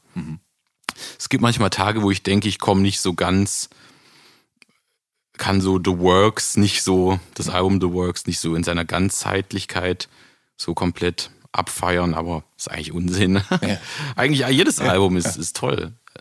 Ich habe auch echt massive Schwierigkeiten jetzt, außer ich kriege gerade noch so eine Top 5 hin, aber ich könnte die Alben danach auch nicht ranken, weil ich könnte auch nicht sagen, jetzt The Game ist besser als Innuendo und andersrum, weil ja, dann wird es schwierig. Als riesengroßer Queen-Fan, wie stehst du zu dem Queen-Film, der ja sehr gelobt wurde und äh, mit Oscar Also versehen ich, ich wurde? sehe es ich seh's positiv, da, dadurch, dass der Film irgendwie so krass erfolgreich war und jetzt Queen dadurch auch wieder eine äh, viel viel größer stattfindendere Band ist, ist es für mich als Fan nat natürlich richtig toll, ja. dass jetzt auch durch diesen Film auch andere Leute jetzt so die Magie von, Ja. von Queen quasi aus zweiter Hand erfahren können. Mir hat der Film aber aus meiner Perspektive nicht so, nicht so gefallen und äh, auch, auch ein sehr, sehr zwiespältiges äh, Gefühl bei mir hinterlassen. Ich habe ihn mir zweimal im Kino angeguckt und ich habe ihn beim zweiten Mal auch so versucht, mit den Augen von jemandem zu sehen, okay, ich, hab, ich gehe jetzt da so rein, als weiß ich gar nichts über die Band Ja. und ich lasse mir nur von diesem Film erzählen und selbst da hat es bei mir nicht gefruchtet. Und ähm, glaubst du, dass der Film hätte besser sein können, wenn man ihn verlängert hätte und die Geschichte nicht so gnadenlos komprimiert gewesen wäre? Ich finde, der Film hat in manchen Stellen unnötige Längen auch wieder, wiederum, Ja. wo man Was? Da gibt es da gibt's so viele Sachen, Ja. einfach, einfach ein paar Szenen, die man dezent hätte abändern können, um einfach ein viel besseres Bild von, wo sich halt Queen tatsächlich zu der Zeit befanden. Was ich Bei mir geht es sogar so weit, ich weiß manchmal, aus welchen Dokus und Interviews Ja. die Dialoge geliftet Ja. sind. Ich kann Ja. das sofort spotten. Was- Also, ich, ich glaube, die haben jetzt nicht so krass recherchiert. was ich sehr charmant fand, ist, Also, das ist eine bös boshafte Unterstellung. Aber was, was ich sehr charmant fand, ist die, die Szene, in der der Manager der Pla oder der Plattenladenchef da Bohemian Rhapsody erstmal ablehnt nach dem Motto, so sowas wird ja auch keiner hören, was ist denn das für ein Song? Und dass dieser Plattenboss eben ja von Mike Myers Ja, gespielt das wird, ist- der ja dann eben in Wayne's World quasi diesen Song ja, rehabilitiert damit, hat. Das war vielleicht auch fast, okay, es war vielleicht meine zweitliebste Stelle in dem Ja. Film. Das war richtig cool. Wie er sagt, äh, die Kids wollen einen Ja. Song, den sie aufdrehen können im Auto. Ja. Und damit sie dazu headbangen können. Bohemian Rhapsody will doch nicht dieser Song sein. Und wie er das sagt, ist toll.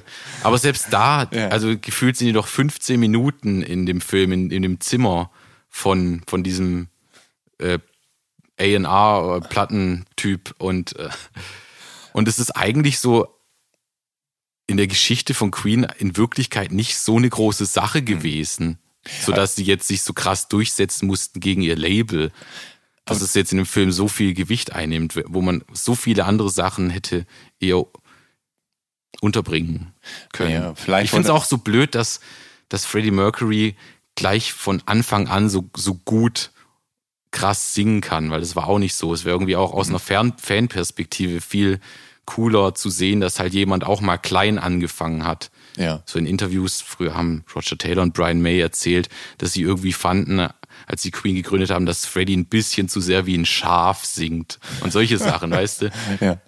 Und wo, woher das alles kommt und Ja. diese ganzen, seine ganze Muse oder was ihn als Ja. Künstler angetrieben hat, ist in diesem Film einfach, man, man nimmt es einfach so hin, ah ja, das ist der Typ von Queen, der ist einfach, der ist einfach gut. Ja. Der kann einfach so singen und der war immer so krass. Punkt. Also weiß nicht, weißt du, was ich meine? Ja, ja. Aber der, du hast äh, gerade kurz, ähm, du meintest, die Mike Myers Szene ist deine zweitliebste Szene an dem Film. Das heißt, du hast, was ist deine liebste Szene? Meine absolut Lieblingsszene ist, als, als äh, die Figur von John Deacon das erste Mal das Another One Bites the Dust Riff anspielt Ja. und wie äh, die Freddy-Figur dann dazu den Kopf bewegt, weil das wirklich on point ein Freddie Mercury Move war. Ja. Aber so richtig so. Da dachte, wo ich Ja. selber kurz so in Uncanny Valley war. Aber das ist ja, das ist ja eine süße Kleinigkeit. Die Ja, ja. da, Wie Ähm, gesagt, äh, die, ja. die Schauspieler zum Beispiel, wie sie ihre Rollen verkörpern, alles super, aber die Dialoge und die. Motivation hinter den Charak Charakteren. ja. Aber ich bin auch viel zu sehr drin. Also, Brian May ist ja die ganze Zeit wahnsinnig sympathisch in dem Film und er soll ja einer der sympathischsten ähm, Rockstars Ja. aller Zeiten sein. Ähm, er ist so schön sensibel und Ja. äh, ja, er ist wirklich sehr gutmütig auch. Ja. Ich mag ihn auch sehr gerne. ähm, hättest du je Lust, den mal zu treffen? Wäre das so ein, so, ein, so, ein, so, so ein Lebensziel, so zu sagen, so, boah, ich hatte mal wenigstens fünf Minuten Quality Time mit Brian May? Ach, ach wenn es sich ergibt, aber ja, ich, ich weiß es nicht. Oder hättest du, hättest du Angst, weil, weil dir Queen so viel bedeutet und du Angst hättest, im Zweifel enttäuscht zu werden? Nein, ich. Oh Gott. Ich versuche nie an sowas nachzudenken. Ich denke manchmal, manchmal wäre es viel interessanter, so die Leute kennengelernt zu haben, als sie noch nicht äh, Stars waren. Solche Szenarien. Ja, gut, aber das ist- träume ich mich manchmal eher Ja, rein, dass ja, ich dann ja. irgendwie Tee trinke mit denen am Kensington Market, wie, wie sowas so wäre. Und, und sonst bin ich halt auch nur einer von. Millionen Queen-Fans, die halt ihm seine, seine Zeit stehlen, weißt du? Aber du bist, aber du bist eben super Nerd. Ähm, Ja. Gäb's dann nicht, also gäb's dann nicht so, gibt's da eine, eine Frage, die du ihm stellen würdest, wo du, also irgendeine Sache, die du unbedingt wissen wollen würdest, weil du noch nicht herausfinden konntest, wie er einen bestimmten Gitarreneffekt in irgendeinem Song eingebaut hat oder ich, irgendwas ähnliches. ich weiß nicht, die mei- meisten erinnern sich dann auch, auch an solche kleinen Details nicht mehr. Ja. Ja. Hm. Mm. Da müsste ich drüber nachdenken. Na gut. Ob es so irgendwie, ich, ich weiß, es gibt ein paar so Queen-Mysterien und Sachen, die nicht so ganz ja, bekannt sind, aber ich weiß auch nicht. Ähm, Was soll der denn mir erzählen, was er nicht schon in tausend Interviews erzählt hat? Weißt du? das hängt von deiner Frage ab, was Ja. er dir erzählt.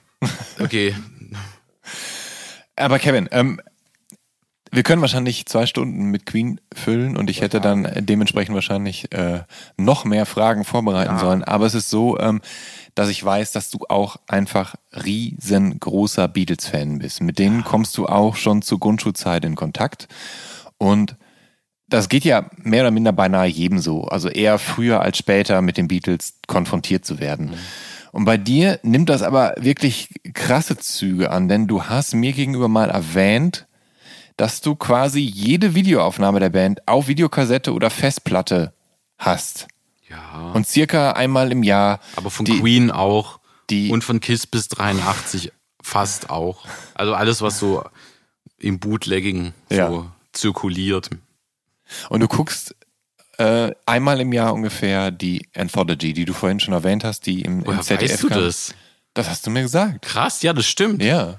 Ja, genau. Als ich sechs war, da lief, wie gesagt, im ZDF, präsentiert von Thomas Gottschalk, Mhm. äh, die dreiteilige Fassung von der Beatles Anthology, die, die allererste Beatles-Dokumentation, in der Ja. die Beatles quasi selber zu Wort kommen. Ich hatte davor schon eine Ahnung, wer die Band ist, weil mein Vater von einem Arbeitskollegen dieses rote Album 62 bis 66 äh, mitgebracht hat. Und ich war, äh, ich wusste lange den Namen nicht, aber ich habe das, das Cover äh, irgendwie war in mein Hirn eingebrannt von diesen Ja. jungen, gut angezogenen Männern, die äh, so, so in einem Treppenhaus die Treppe so runterschauen auf den Ja. Boden. Genau. Ähm, und da hat mich fasziniert, dass halt jeder Song der absolute Knaller ist, aber auch gleichzeitig so kurz und man war immer so excited, wenn ein Song vorbei war, dass gleich der nächste kommt und der ist noch besser als der davor. Aber der hatte diese CD nur kurz und später war es dann irgendwann mal so, hey Kevin, da läuft irgendwas über die Beatles im Fernsehen, soll ich es aufnehmen? Und ich so, Ja, und ich wusste nicht so 100% wer die Beatles sind, aber hatte davor dieses Erlebnis Ja. mit dieser mysteriösen roten Doppel-CD. Ja, Und dann, Und dann- hat das irgendwas an offensichtlich Oh ja. ausgelöst, dass du. genau diese zwei VHS-Kassetten, wo alle drei Teile drauf waren von Ja. der Anthology, habe ich die ganze, wahrscheinlich die ganze Grundschulzeit, wahrscheinlich fast jeden Nachmittag, wenn ich konnte, wenn ich durfte, sehr häufig rauf und runter geschaut. Ja. War das, ist das auf Englisch? Oder, Ähm, oder deutsch synchronisiert dann? Äh, oder? die, ja, es hatte deutsches Voice-Over Ja. in den, in den äh, Interviewsequenzen und sonst ab und zu wurde es untertitelt. Ja. Äh, genau, es gab die, die Fernsehversion, war viereinhalb Stunden lang. Die Version, die dann später auf Video rauskam, war zehn Stunden lang. Und es gibt auch einen zwölfstündigen Director's Cut. Und entweder eine von diesen drei Sachen schaue ich jedes Jahr, so zwischen den Jahren, zwischen Weihnachten und Silvester, knocke ich mich zwei Tage aus und Aber das, schau die Beatles Anthology. warum? Also übt die Band so eine starke Faszination auf dich aus, dass du das immer und immer wieder gucken kannst? Mm, ach, vielleicht ist es auch, auch so ein Wohlfühlding. Ja. ja, ja, ja. Ah, Ja, bei Beatles ist, äh, ist es halt manchmal so ein Tunnel, in den ich jetzt äh, immer mal wieder komme. Mhm. Das ist nicht so ganz so permanent wie bei Queen, aber Beatles-Phasen kommen und gehen. ja. Ja. Ähm, vor einer Weile, da ist ja Peter Jacksons Mammut-Doku Get Back erschienen. Ähm, was hast du als detektivischer Beatles-Fan dort gesehen, was du so zuvor noch nicht wusstest? Hm, was mich richtig fasziniert hat, ist, dass der Road Manager von den Beatles, Mel Evans, der, der, der Gentle Giant mit der, mit Ja. der Brille, der, Ja. der immer die Gitarren von A nach B trägt, äh, tatsächlich äh, Paul McCartney hilft, so einen, einen Text zu schreiben für The Long and Winding Road. Ähm, ich kenne das auch nur so geringfügig, äh, solche, naja, so Gerüchte, dass halt eben dieser Mel Evans halt mit, mit den Beatles auch Songs geschrieben hat. Aber das wurde nie wirklich belegt, aber man sieht es in der Doku dann ganz eindeutig, dass er halt den Text mitgeschrieben hat. Ja. Aber weil halt so Lennon und McCartney so eine starke Brand war, wurde halt nie dafür gecredited. Das war ein großes Aha-Erlebnis. Vor allem, weil die das so selbstverständlich irgendwie so eine, so eine Chemie auch miteinander haben. Ja. Und Paul McCartney ihm auch vertraut. Also es sieht so aus, als ob die das jetzt nicht so spontan zum ersten Mal gemacht haben. Also wahrscheinlich hat Mel Evans die ein oder andere Line in einem Beatles-Song geschrieben. Es gibt ja viele ähm, Momente in, in der Doku, wo klar wird, dass die Beatles am Ende sind, dass die sich nicht mehr so gut verstehen, dass es Ja. so, dass George Harrison nicht glücklich ist und so weiter. Ähm, hat dir das wehgetan, quasi äh, beim Gucken der Doku quasi live dabei zu sein und zu sehen, wie gerade diese, diese Megaband zerbröselt?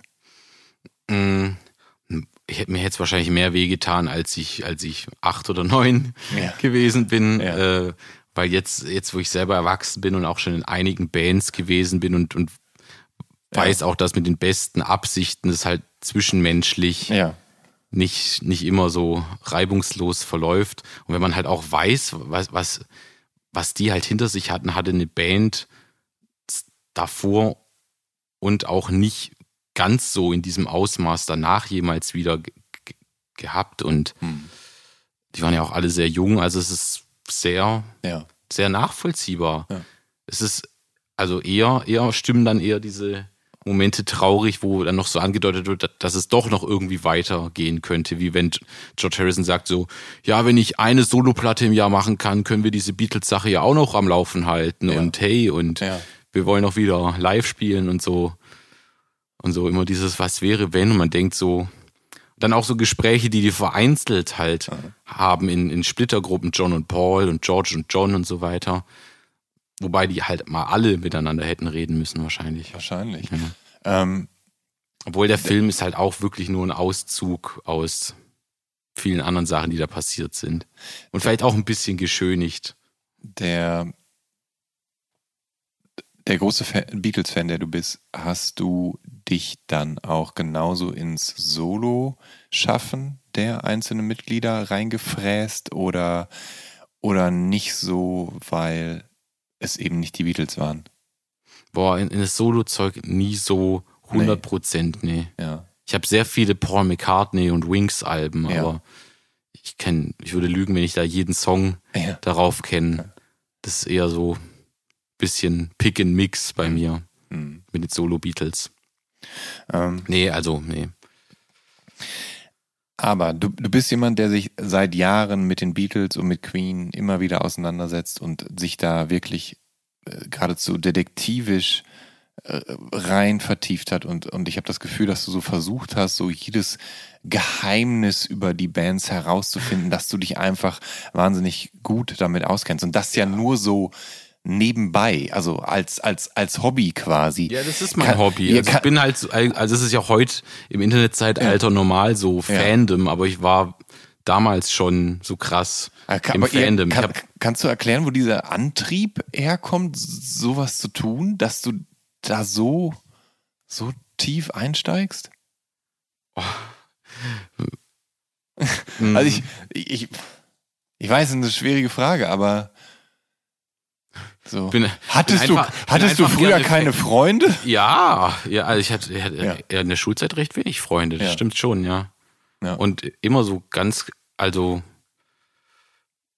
ganz akribisch immer nach jedem letzten Fetzen von, von Bands, mit denen ich, äh, für die ich mich interessiert habe. Ja. Immer. Ist Schon das immer. ist diese Musik und dieses ganze drumherum auch so ein so ein Safe Place für dich, Auf dass, jeden dass Fall, du da ja. so, so die nicht so schönen Aspekte des eigenen Lebens vielleicht dann Oh ausklammern ja, kannst, oh weil ja. du ja Wenn ich das ganz dramatisch schildern müsste, wie, wie, Schilder so war, ich meine, so die ersten fünf oder sechs Jahre von meinem, Ja. meinem Leben waren ja echt cool, weil das war halt diese Ja. für mich kleine Rock'n'Roll-Fantasie mit, mit, mit Bands hören Mhm. und langhaarige Männer, die bei uns zu Hause auf der Couch sitzen, die auch in irgendeiner Band spielen oder Ja. jeder kennt jeden und jeder kennt die und die Band und einfach ja und dann bin ich in die Schule gekommen und, und wenig später haben sich auch me- meine Eltern getrennt Ja. und äh, am schlimmsten wollte ich jetzt fast sagen, äh, auf, auf MTV waren gar nicht mehr diese ganzen spaßigen Hair-Rock-Bands und alles war, äh, ja, alles war entweder Marilyn Manson oder, oder Captain Jack auf einmal in, auf MTV. Und äh, ja, ähm, und da, da, da ist es so, so, ja, ganz dramatisch geschildert, so weggebrochen. Also war auf jeden Fall ein ganz, ganz klarer Shift. Und dann hat man sich halt zu Hause im Kinderzimmer halt so diese und im Kopf halt diese komische Musikwelt zusammengeschustert. Ja. Ich weiß nicht, mein Antrieb ist, glaube ich, auch, also, hm, klingt jetzt auch ein bisschen cheesy, aber ich versuche, das, das, was am nächsten dem Zeitreisen Ja. kommt, zu machen, Ja. indem ich so viele Bootlegs sammle und einfach um zu wissen, wie es wie es einfach so war, da dort, dort gewesen zu sein, as it happened und so. Hast du manchmal das Gefühl, dass du zu spät geboren bist? Also gäbe es da, hätte es da eine bessere Zeit für dich Ach, gegeben? ja, ich bin eigentlich, eigentlich ganz, ganz froh. Also, Ja. ke- keine Ahnung. ja. Also ich meine, Vielleicht, ich weiß es nicht. Ich- Ich, ich- bin, ich, bin, wer ich bin, weil ich halt so.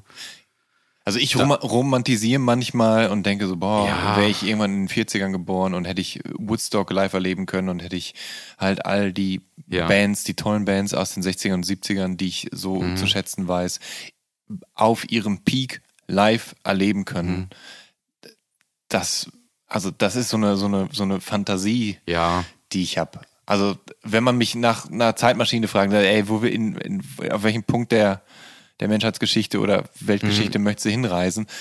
Äh, Keine Ahnung, da ist mir das, das ist mir, antike Rom scheißegal. Ich glaube, ich würde tatsächlich in die 60er reisen wollen. nee, Reisen ist, Reisen ist gut, da wäre ich dabei, aber in Ja. einer anderen Zeit geboren sein, willst du dann echt irgendwie in der Schule äh, noch verprügelt werden und sowas Nee. von den Lehrern und solche Sachen? Nee. Ich denke, das ist halt Ja. so Ja. in der gesamten Tragweite. Ja. Naja. ja. Vor allem, und dann, und dann, und dann hast du zwar Woodstock erlebt, aber bist dann irgendwie äh, zu alt, um dir at a Drive-In oder irgendwas anzuschauen, vielleicht. Ja, schön. Ja, du hast recht. Ja, ja, party. Ja. Vielleicht, vielleicht hätte man ja noch Bad Brains Anfang Ja. der 80er sehen können, ohne, ich bin einfach ohne Hüftprobleme zu Aus haben. irgendeinem Grund bin ich wirklich so ein absoluter Fetischist von, Mhm. von einfach generell, wie sich Popkultur jetzt entwickelt hat zwischen, weiß nicht, 66 ging es für mich erst so richtig los. Ja. So mit so Teenage, Teenager und Identität und Rock'n'Roll-Kultur so richtig. Nee, ja, klar. Und bis, ja, bis Anfang der 90er, bis so, ja, was so für mich am interessantesten ist. Zu ähm, Anfang der 90er würde ich jetzt tatsächlich ganz gerne kommen, denn als du so zwischen 13 und, und 17 Jahre alt bist, äh, da sind, äh, das sind die Jahre 2002 bis 2006. Und da hast du dir offensichtlich nicht so viel aus dieser The Punk, äh, The Band Welle gemacht, die zu der, dem Zeitpunkt ja grassierte, also halt so Garage Rock und Post-Punk Hype, also die ganze Franz Ferdinand und Editors und Strokes und White Stripes. Also ich habe das schon mitbekommen. aber zu der Zeit scheinst du dich viel mehr für die, naja, Alternative Nation der 90er zu interessieren, beziehungsweise das dann in den frühen Nullerjahren nachzuholen. Ähm, du hörst, du setzt dich plötzlich mit Bands auseinander wie Faith No More, Mr. Bungle, Dinosaur Jr., Lunar Chicks. Ja. Wie, wie kommt's das, dass dir Anfang der Nullerjahre diese Bands so viel bedeuteten tatsächlich? Also, dass du halt nicht zwangsläufig trendy unterwegs warst. Das.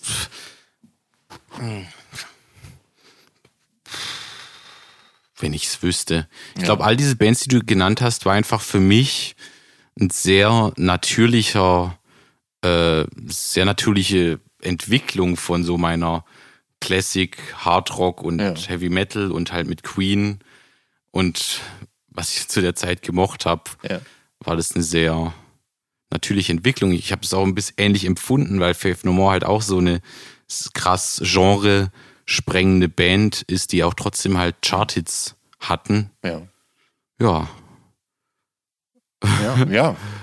genau. Das, Aber- das war dann auch ein bisschen die Viva, Viva Plus und Viva 2 Ära, wo solche Videos auch ab und an noch liefen. genau. Ja. Ja. Und die Bands, also vor allem die, die du jetzt genannt hast, hatten auch alle so auf eine gewisse Art und Weise so einen cartoon-esken Sinn für Humor auch. Und das hat Ja. bei mir dann auch natürlich Ja. sofort gefruchtet. Aber es, genau, ich, es gab ja immerhin noch äh, Ende der 90er, Anfang der 2000er gab es ja eben auch, also Viva 2 irgendwann dann auch, Ja. aber ja auch auf Viva waren ja Formate wie Wawa Wawa. und so weiter am Start. Äh, Es gab äh, Metaller, Mhm. es gab den Headbangers Ball. Äh, Ja. Also es gab ja da noch Sendungen, die letzt, also wo Musik lief, die dir wahrscheinlich zugesagt hat. Ne? Also das Waren jetzt Ende der 90er. ähm, ja, und ja, wobei Anfang der 2000er hat schon nachgelassen, leider, ne? Ja, da gab es diese Ja. ganzen Sendungen nicht mehr so Ja, das richtig. stimmt, du hast- du also hast recht, Musikfernsehen war echt schrecklich äh, Ende der 90er und Anfang der Nullerjahre.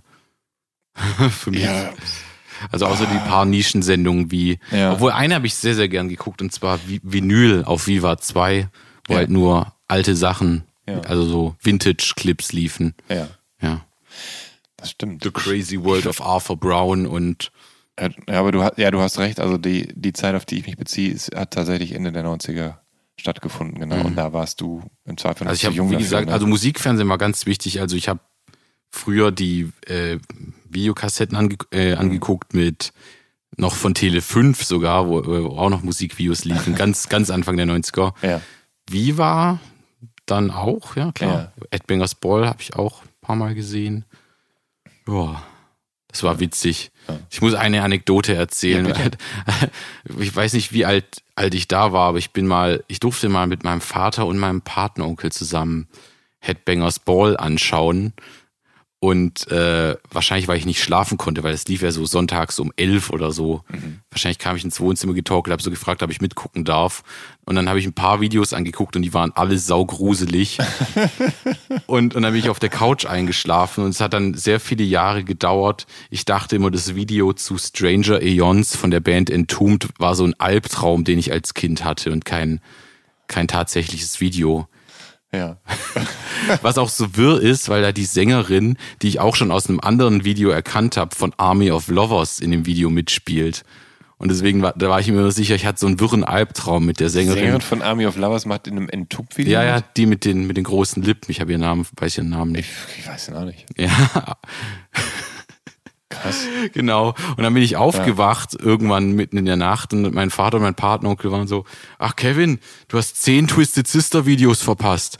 Und dann haben sie Ah. noch 15 Kiss Videos gespielt. Haben sie alles gespielt. So gemein. So gemein.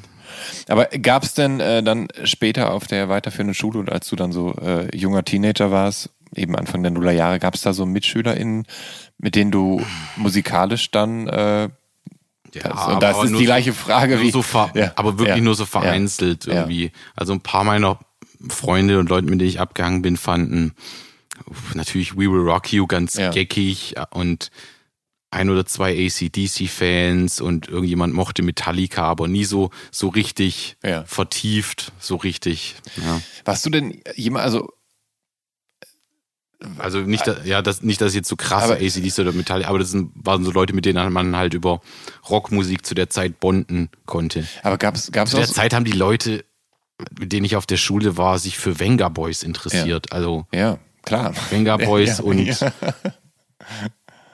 ja, da war vielleicht noch Liquido das höchste der Gefühle von das, was so meine Mitschüler mochten, MitschülerInnen. Aber gab es denn äh, da so Leute, die dich auch äh, abgestempelt haben als Nerd und so einen Bogen um dich gemacht haben? Oder hattest du. Ja, aber auch War- so. war- das war hat das nicht okay, nur was ja. mit der Musik Ja. zu tun. Ich war eh Ja. ein, das ist ja das Bizarre, dass ich so ein cooles äh, Cowboy-Stiefel tragendes Rock'n'Roll-Kid war, aber dann auf der Schule einfach binnen weniger Jahre zu einem richtigen Nerd, wie er im Buche steht, äh, Ja. geworden bin. Also wirklich, ich hatte dann Topfhaarschnitt wegen den Beatles, Ja. aber auch eine Brille. Ja. Ich war, sch- wurde sehr schnell sehr groß, also ich war irgendwie immer der Größte in der Klasse.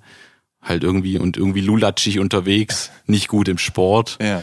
Ja, Wann hast du dir die Haare lang wachsen lassen? ähm, mit, mit zwölf, nachdem ich auf meinem ersten Metal-Festival war. Also 2000 seit, seit, seitdem hast du lange Haare. Ja, Ja. ich hatte auf, auf den ersten Bandpicks von den Nerven habe ich so eine komische asymmetrische New Wave Frisur noch, aber naja, sonst hatte ich eigentlich immer lange Haare. Ähm, wann hast du eigentlich deinen ersten äh, Rechner und das Internet bekommen? Also, das Oh. müsste doch eigentlich. Oh, wie, ja, Also, das weil- ist auch äh, eigentlich nicht uninteressant, weil ähm, meine Eltern haben sich ja getrennt, so Ja. ungefähr zu der Zeit, als ich in der zweiten Klasse war. Ja. Meine Eltern sind dann auseinandergezogen und mein Vater hatte bei sich in der Wohnung schon relativ früh Internet. Also für meine Begriffe früh. Mhm. Und auch schon einen CD-Brenner. So 99 rum Das war ist- ich erstmal im Internet. Das ist recht früh, ja. Ja. Ja. Und da, ich glaube, bei meiner allerersten Internet-Session habe ich nachgeguckt, äh, wie, wie viele Singles es von Queen gibt. Also welche Songs alle als Singles ausgekoppelt wurden, weil ich hatte so ein paar Seven-Inch-Singles, aber Und? weil ich habe ja, also ich habe ja mit, mit sieben oder so schon angefangen zu sammeln, in Anführungsstrichen. Ja. Also einfach alles, was man auf dem Flohmarkt für ein paar Mark findet. Das war auch so eine tolle Zeit. Aber ich schweife schon wieder ab. Nee, ist, ist Ja, doch, genau, Internet, doch, ja, so doch, ab Ja. 99 oder 2000 rum. Und dann gleich direkt Napster. Genau. Ja. Queen B-Seiten runtergeladen, aber auch sehr, sehr viel von Weird Al Yankovic. Weil dem seine CDs konnte Ja. man einfach nirgends finden in Deutschland. Ja. Ja, Ja, der, er ist, der ist ja auch eigentlich gar nicht so populär in Deutschland. Das ist ja schon jetzt durchs Internet kennen kenn ihn ja. viele, aber, aber jetzt Ja. so, ich habe das halt auch irgendwie, mein Vater hatte die Greatest Hits von ihm. Das Ja. war dann auch, dass er mir irgendwie mal beiläufig beim Frühstück erzählt hat, da gibt's diesen wirren Typ, der verarscht Michael Jackson und Nirvana und, und Ja. so und so und war total Ich, wahnsinnig fasziniert von Weird Al. Ich- Mir- gefallen auch viele seiner Parodien besser als die Originale. ich hatte ähm, einen Mitschüler und der hatte einen älteren Bruder und deshalb kannte mein, mein Schulfreund dann diesen UHF-Sender mit beschränkter Hoffnung. Wirklich? Ich habe diesen Film jahrelang gesucht. Ja. Ich habe von den Trailer auf der Ghostbusters 2 VHS äh, gesehen und konnte gar nicht glauben, dass es einen Weird Al Kinofilm gibt. Ja.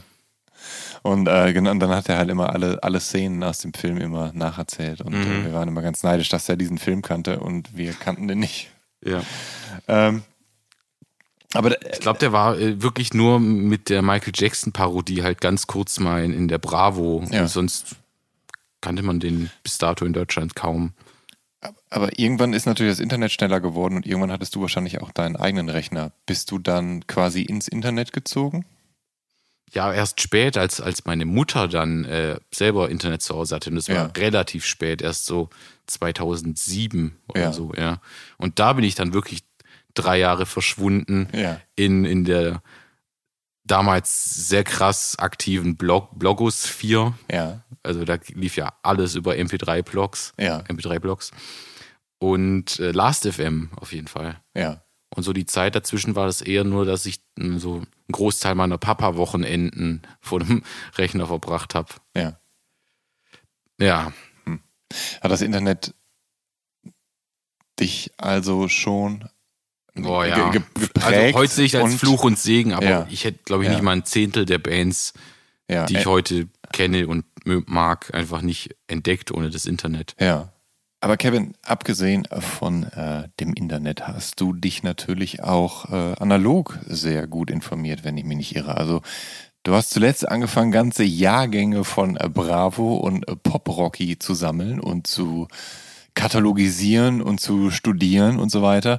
Und das ist ja nur die Spitze des Eisbergs. Also Ja. gerade wenn es um Musik geht, hast du ja schon, schon immer viel gelesen und du hast Boah, ja, alles, alles, was ich in die Hände bekommen konnte. Also gerade in der Prä-Internet-Zeit einfach wirklich einen Büchereiausweis gehabt und auch diese ganzen Rock- und Pop-Lexika Ja. ausgeliehen und History of Rock'n'Roll und Ja.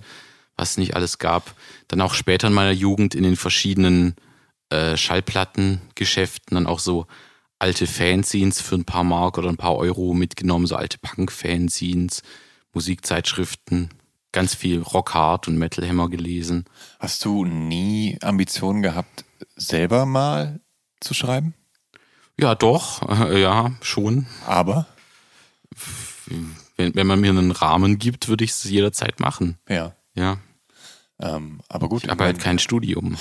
Ja gut, das, das ähm, braucht man ja nicht. Ich hatte auch mal eine. Zeit lang Ja. äh, einen, einen, auch einen eigenen Musikblog, wo ich dann auf, auf Englisch, ich schreibe lieber am liebsten tatsächlich auf Englisch, weil Ja. da, da kann ich irgendwie viel besser in Worte fassen, was ich ausdrücken muss. Mhm. Einfach weil ich, glaube ich, auch so, so viel Englisches gelesen habe, wo einfach wie da über Musik geschrieben wird. Ja. äh, ja, resoniert ein bisschen stärker mit mir. Und ja, ich hatte mal einen Blog, aber da habe ich eigentlich nur so versucht, so auf dem Blog so alte Girl Groups, Singles aus den 60ern so ein bisschen zu, zu uncovern und so ein bisschen die Backstories dazu aufzudecken. Solche Sachen, sehr nischig. Warum, ja, sehr nischig. Warum ausgerechnet Girlgroups aus den 60ern? Wo kommt denn das Fable her? Ich weiß nicht, da, da gab es einfach ähm, Da gab es einfach Bedarf. Ja, es, es gibt, gibt so eine, gab so eine Reihe an Compilations, die hie- hieß Girls in the Garage mit, mit sehr vielen so sehr, sehr anonymen Ja. äh, Songs von ja, weiblichen äh, Künstlerinnen und Gesangsgruppen. Mhm. Genau, äh, ja. Wie bist, aber wie bist du denn in die Nische Das, vorgestoßen? das war alles, als alles gerade die, Ja. das war eigentlich eine der wichtigsten Äras so für mich, so mein Musikhörverhalten, einfach immer, immer tiefer so abgedriftet in, ja. in so Musikblogs. Ich habe ganz, ganz viel WFMU gehört, so ein äh, Radio, Freeform-Radiosender aus den USA, wo auch alles Mögliche lief und auch sehr viel runtergeladen. Kna ja, waren viele Fables halt so knarzige Garagenrock-Alben aus den 80ern, Girlgroups aus den 60ern und viel so Found Sound und so witzige Karaoke-Tapes und äh, rumpelige Proberaumaufnahmen. Einfach sehr viel. Drei Jahre locker, Ja. zwischen 18 und 21 einfach nur im Internet. Alles, alles ausgekundschaftet, was es gab. Also zu der Zeit, als quasi deine, deine Schulzeit auch so Ja, beendet als ich wurde. meine Ausbildung war, genau. ja. Was hast du für eine Ausbildung gemacht? Mediengestalter, Bild und Ton. Ja. Und die hast du aber nicht zu Ende gemacht. Doch, ich habe die zu Ende Ja, gemacht, ja, aber ich ja, bin durch die ja. Prüfung gerasselt. Oh nein, oh nein. Und äh, hattest du ein gewisses Ziel vor Augen, warum du diese Ausbildung machst? Ja, ähm, es kam halt auch daher, dass ich halt dann am Computer saß Ja. und in so, in so Musikprogrammen, äh, also Schnittprogramm will ich sagen, äh, ja, so Bootlegs re restauriert habe, also so wel welche, die ich halt hatte oder Videokassetten auf DVD kopiert und weiß nicht, irgendwas musste ich ja dann nach der Schule machen und eine Mus Musikerkarriere war absolut noch sehr, sehr weit entfernt zu der Zeit für Ja. mich. Ähm, genau, ja. Ich, ich dachte, irgendwann mache ich mal Musikvideos oder mache so Musikdokus für Arte. Tja. Hm. Was nicht ist, kann ja noch kommen. Ja, sagt also- man ja immer, ne? Ich habe heute schon wieder eine Idee für ein, für ein Projekt gehabt. Ja. Ja. ja, bewirb dich doch mal bei Arte Tracks. ja, Ja. Vielleicht hören die zu. Ja, vielleicht. Ja. Ähm, ich würde ganz gern nochmal äh, dahin äh, zurückrudern äh, zu diesen Bands, die ich vorhin vorgetragen habe, was du angefangen hast, nu- den Anfang der Nullerjahre zu hören, also so Dinosaur Junior und Faith No More und Ja. so weiter. Und ähm, wir beide haben ja eine Gemeinsamkeit und sind nämlich der relativ, ich würde behaupten, unpopulären Meinung, dass Faith No More's King for Day, Fool for a Lifetime deren bestes Album ist. Ich weiß, dass Arnim Teutoburg weiß das auch so sieht. Ja? Ja, Ja, ist hat, das er, so? hat er mal in einem? Interview gesagt. Ah. Ja. Ich glaube, für viele ist es die beste. Ja, aber ich, aber es wird doch immer so. glaub, so Angel Dust- Angel Dust immer so Ja, Angel. Dust hat halt so seine hartnäckigen Anhänger, aber, es, Ja. aber ich bin auch ein bisschen so, mir ist die Angel Dust in Gänze ein bisschen zu krass. Ja. Angel Dust ist schon eher so das Love It or Hate It Album bei Mhm. Faith No More. ja. Ich bin auch mit der Angel Dust nie so warm geworden wie mit der Ja. King for Day Fool for Aber als ich Lifetime. angefangen habe, Ja. die Band zu hören, war ich, war ich komplett auf The Real Thing. Ja. Die, weil die so fröhlich ist und Mike Ja. Pattons Stimme so, so schön nasal quakig ist. Und die King for a Day hat bei, mir auch gebraucht. Ja. Ein- Da klingt er auch nicht mehr nasal quakig. Genau. Ne? Er hat die, diese eine Stimmfacette hat er irgendwann abgelehnt. Ich glaube halt, dass ich dann ab, ab der Zeit angefangen habe, so mich für, für Indie-Rock oder halt alten Alternative Rock zu interessieren, war, glaube ich, auch eher diese, diese empfundene Dissonanz, dass ich halt, wie ich mich selber wahrnehme, dass ich halt nicht so, so rock'n'rollig krass cool bin wie jetzt Ja. äh, Tommy Lee in den Mötley Crew Musikvideos ja, oder so. ja. Sondern eher so ein Slacker-Typ. Und eher so ein Slacker. Und Ja. das, das war dann so für mich viel, viel nahbarer. Ja. Also da war schon auch dieser Rock'n'Roll-Mythos für mich so ein bisschen zerberstet. Und äh, das Schöne ist ja, dass zum Beispiel was Dinosaur Jr. angeht und damit eben auch Jay Maskis und Lou Barlow und Sebado und was dann nicht noch so alles dran hängt, dass da ja einfach eigentlich alles mitschwingt, was du magst, oder? Also ich meine, Maskis ist Gitarrenheld und Schlagzeuger. Der Sound der Band ist geiles Gegniedel und teils sehr low-feiges Geschrammel. jeden Fall. Also da, da, da wie hast Ich konnte es gar nicht fassen, als Ja. ich das erste Mal Dinosaur Jr. gehört habe, wie Jay Maskis Gesang klingt. Ich dachte, es Ja. ist wirklich so ein Kerl, der 23 Stunden am Tag schläft und dann sagt irgendjemand, sing mal kurz in dieses Mikro hier rein, so. ja. You must set me free. Das war, das war eine ganz das, klar wie der Maske. Ich glaube, vielleicht ist Dinosaur Jr. auch die Band, die ich am meisten live gesehen habe. Tatsächlich. Ich bin in also Ja, zu der Zeit, als sie wieder zurückkamen, Ja. das war ja für mich, als ich angefangen habe, die zu hören, unvorstellbar, weil die hatten sich zu der Zeit gerade erst aufgelöst und Ja. da gab's Jay Maskis and the Fog, genau. was ja eigentlich auch genauso klingt wie Dinosaur Jr., wenn man ehrlich ist. Ja. Ja, und dann war das die coolste Sache, als dann die wieder auf Reunion-Tour kamen. Da bin Ja. ich denen fast hinterhergereist. Ich habe die auf einer Tour viermal gesehen in vier verschiedenen Städten. Ja. Lou Barlow hat mich sogar mal gegrüßt im Vorbeigehen. In Ich find- München irgendwann, als ich vor der Halle stand. Das war Ich, nett. ich finde es äh, so lustig, wie krass Lou Barlow abgeht auf der Ja. Bühne. Und Jay halt gar nicht, sondern immer so, sondern immer seine, seine grauen Haare immer so leicht, so leicht schwingt, wenn er gerade nicht singen muss. Und dann steht er aber vor diesen drei fetten Marshall-Towern immer, Ja. diese Wand hinter ihm.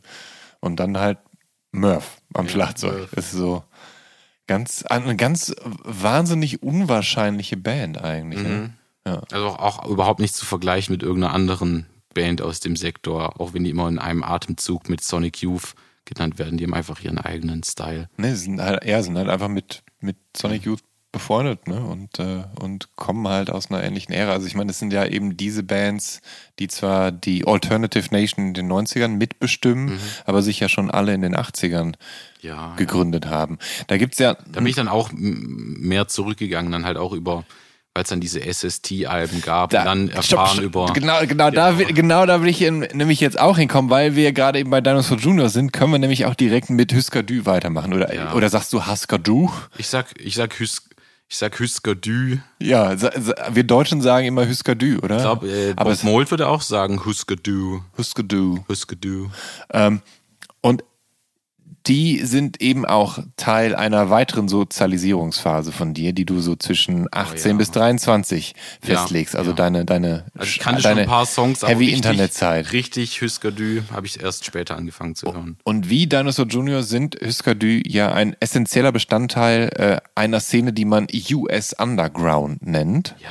Also äh, eine, eine Indie-Szene, die sich in den 80ern formiert, unter anderem um Oh ja. das Label SST Records. Ich erinnere mich gerade daran, der ganze Startschuss dafür, dass ich mich da interessiert Ja. habe, war natürlich auch, weil Nirvana auch so eine äh, populäre Band war, habe ich dann auch irgendwann mal mich so in die Band reingetastet und dann äh, irgendwann mal das Kurt Cobain Tagebuch, diese Tagebücher, die es damals gab, geschenkt bekommen. Ich war Ja. eigentlich, wenn man was auf sich hält als Fan, sollte man die nicht lesen, aber ich war erst zwölf und habe die dann geschenkt bekommen. Da waren ja auch diese ganzen Playlists und Best-of-Listen drin, welche Ja. Bands äh, und welche Songs halt Kurt Cobain, Cobain mochte. Und all diese Namen hatte ich noch nie vorher gehört und da habe ich dann auch wild recherchiert, wer die Butthole Surfers sind oder die Shacks oder die Slits Ja. oder ja, nie, weiß nicht, Scratch Acid hat mir da nicht gefallen, aber die, die meisten Sachen dann schon. Ähm, der Legende nach, wahrscheinlich Japanese. niemand Legende nach, aber es ist ja so, dass Buzz Osborne von den Melvins äh, äh, Kurt Cobain ja viele Mixtapes tatsächlich gemacht hat Mhm. und Kurt Cobain dann durch Buzz ja dann auch viele Bands kennengelernt hat. Ja. Aber ich glaube wahrscheinlich eher Buzz Osborne hat ihn eher so auf, auf Punkrock gebracht. Wahrscheinlich schon eher so Ja, auf so die Sachen wie Fl Flipper und, Ja, und sowas. äh, hat ja, er- so hat er härtere Sachen. Ich glaube, die Ja. ganzen anderen Sachen, die ich dann eher mochte, hat er wahrscheinlich eher erst so in seiner Olympia-Zeit mit Calvin Johnson und so kennengelernt. Ähm, aber magst du mir noch mal kurz erklären, was an Husker Du so besonders ist oder was dir so gut an Husker Du gefällt? Weil es ist ja, das ist ja eine Band, die außerordentlich schwer zu verorten ist. Auf jeden Fall. Mir wurde früher immer erklärt, dass die Hardcore mit erfunden haben und Ja. so. Als ich dann irgendwelche Songs von denen gehört habe, dachte ich, aber das ist doch eher so schrammeliger Indie-Rock. Mhm. Ähm, es, da, da, da schwingt ja einfach wahnsinnig viel mit. Dann kannte ich vor allen Dingen das Diane-Cover, was Therapy ja gecovert hatten und was ja einfach nur eine super schöne Ballade ist und im Original ja gar nicht so wahnsinnig anders klingt. Ähm, Doch, weil der ist doch mit ganz anderen Instrumenten. ja gut, das. Cello, ja, das Cello ist nicht dabei, okay. Ganz anders Ja. umgesetzt. Ja. Aber ähm, Also in erster Linie Ja. fand ich die Band äh, echt, echt schön zu hören und dann auch halt diese drei extrem unterschiedlichen Charaktere. Ja. Ich finde auch, das ist vielleicht ein bisschen eine unpopuläre Meinung, aber für mich sind auf so eine komische, abstrakte Art Husker Du die Beatles der 80er. So wie halt die Beatles auch als so eine, ja, Rock'n'Roll-Beat, Skiffle-Band angefangen haben. So Ja. haben halt Husker Du auch quasi als eine, halt auch nur eine weitere Hardcore-Band angefangen. Ja. Aber sind dann auch so, ich will nicht sagen, dass Husker Du psychedelisch sind, aber aber irgendwie waren die halt vom Mindset schon so alle so ein bisschen Blumenkinder und haben Ja. dann auch diese hippie-esque Melodien einfach in ihre Songs haben ja auch eingewoben. Eight, Eight Miles High Eight von, Miles den, High, von genau. den Birds gecovert. ja, ja, das ist eigentlich fast der bekannteste Ja. Husker Du-Song, der Ja. Cover von Eight, Eight Miles High. Ja, und halt dann auch das wahnsinnig starke wie kompetitive Songwriting-Team von Bob Mould und Grant Hart, die beide krass unterschiedliche Songs geschrieben haben und Mhm. auch diese Spannung halt in der Band hatten und der Greg Norton mit seinem kultigen Schnurrbart Ja. in der Mitte. Weiß nicht. Ja.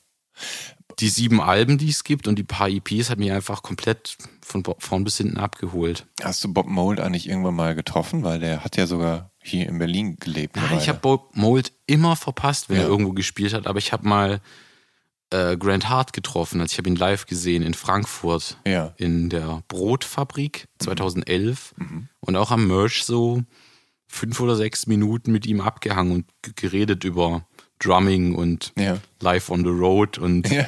auch noch so in einem Nebensatz gesagt, dass er so für mich der Größte ist. Ja. Grant Hart war auch echt so absolut mein Haupteinfluss, als ich angefangen habe, so ernsthaft Ja, dann so in Bands zu spielen, als ich dachte, was für, ein, für eine Art Drummer möchte ich sein. Also könnte man auch mal, also es wurde mir schon öfter gesagt, auch, dass ich am Schlagzeug aussehe wie, wie er, Ja. mit den, also mit den langen Haaren und wie, wie meine Körperhaltung ist und auch dieses Barfußspielen habe ich mir auch von ihm abgeguckt. Also ich finde es von der Haptik auch immer besser, barfuß zu spielen, aber Ja. es hat schon mit Grant Hart angefangen. ja, ich meine, bei meiner Band Wolf Mountains singe ich ja auch noch die Hälfte der Songs. Das ist all- alles Grant Hart Influence right there. Du hast äh, dieses Kurt Cobain-Tagebuch gerade erwähnt und ähm, Ja. genau, da erwähnt er eben auch, dass er die Shacks gerne hört. Das ist eine US-Band, die aus den Schwestern Dorothy, Betty und Helen Wiggin besteht. Und die Band wird 1967 von deren Vater gegründet, Austin Wiggin. 1969 erscheint das Album Philosophy of the World, was nicht ganz so unrecht als eines der schlechtesten Alben der Musikgeschichte gilt sagt denn sowas? Alle. Aber es ist natürlich zu einem äh, Kultobjekt geworden, so ähnlich wie Ed Wood-Filme, wenn man so will, vielleicht. Ja, das ist auf eine Art und Weise das musikalische Pendant dazu. Ja. Und es ist halt, genau, sie haben kein Taktgefühl, sie haben, sie können, beherrschen ihre Instrumente kaum und es ist wirklich äußerst rudimentärer Pop-Beat. Ja, also Sowas. Wenn man es so, wenn man's so Ja. einfach äh, Ja. darstellen könnte. Und aber die haben bei dir anscheinend ein Steinebrett. Ja. Das heißt, du hast sie in diesem Tagebuch von Kurt Cobain dann entdeckt und Ich du habe den Namen da gelesen, aber auch erst viel später, Aber dann dann das Internet in deinen Internetjahren. Genau, bei YouTube dann das Album Ja. angehört.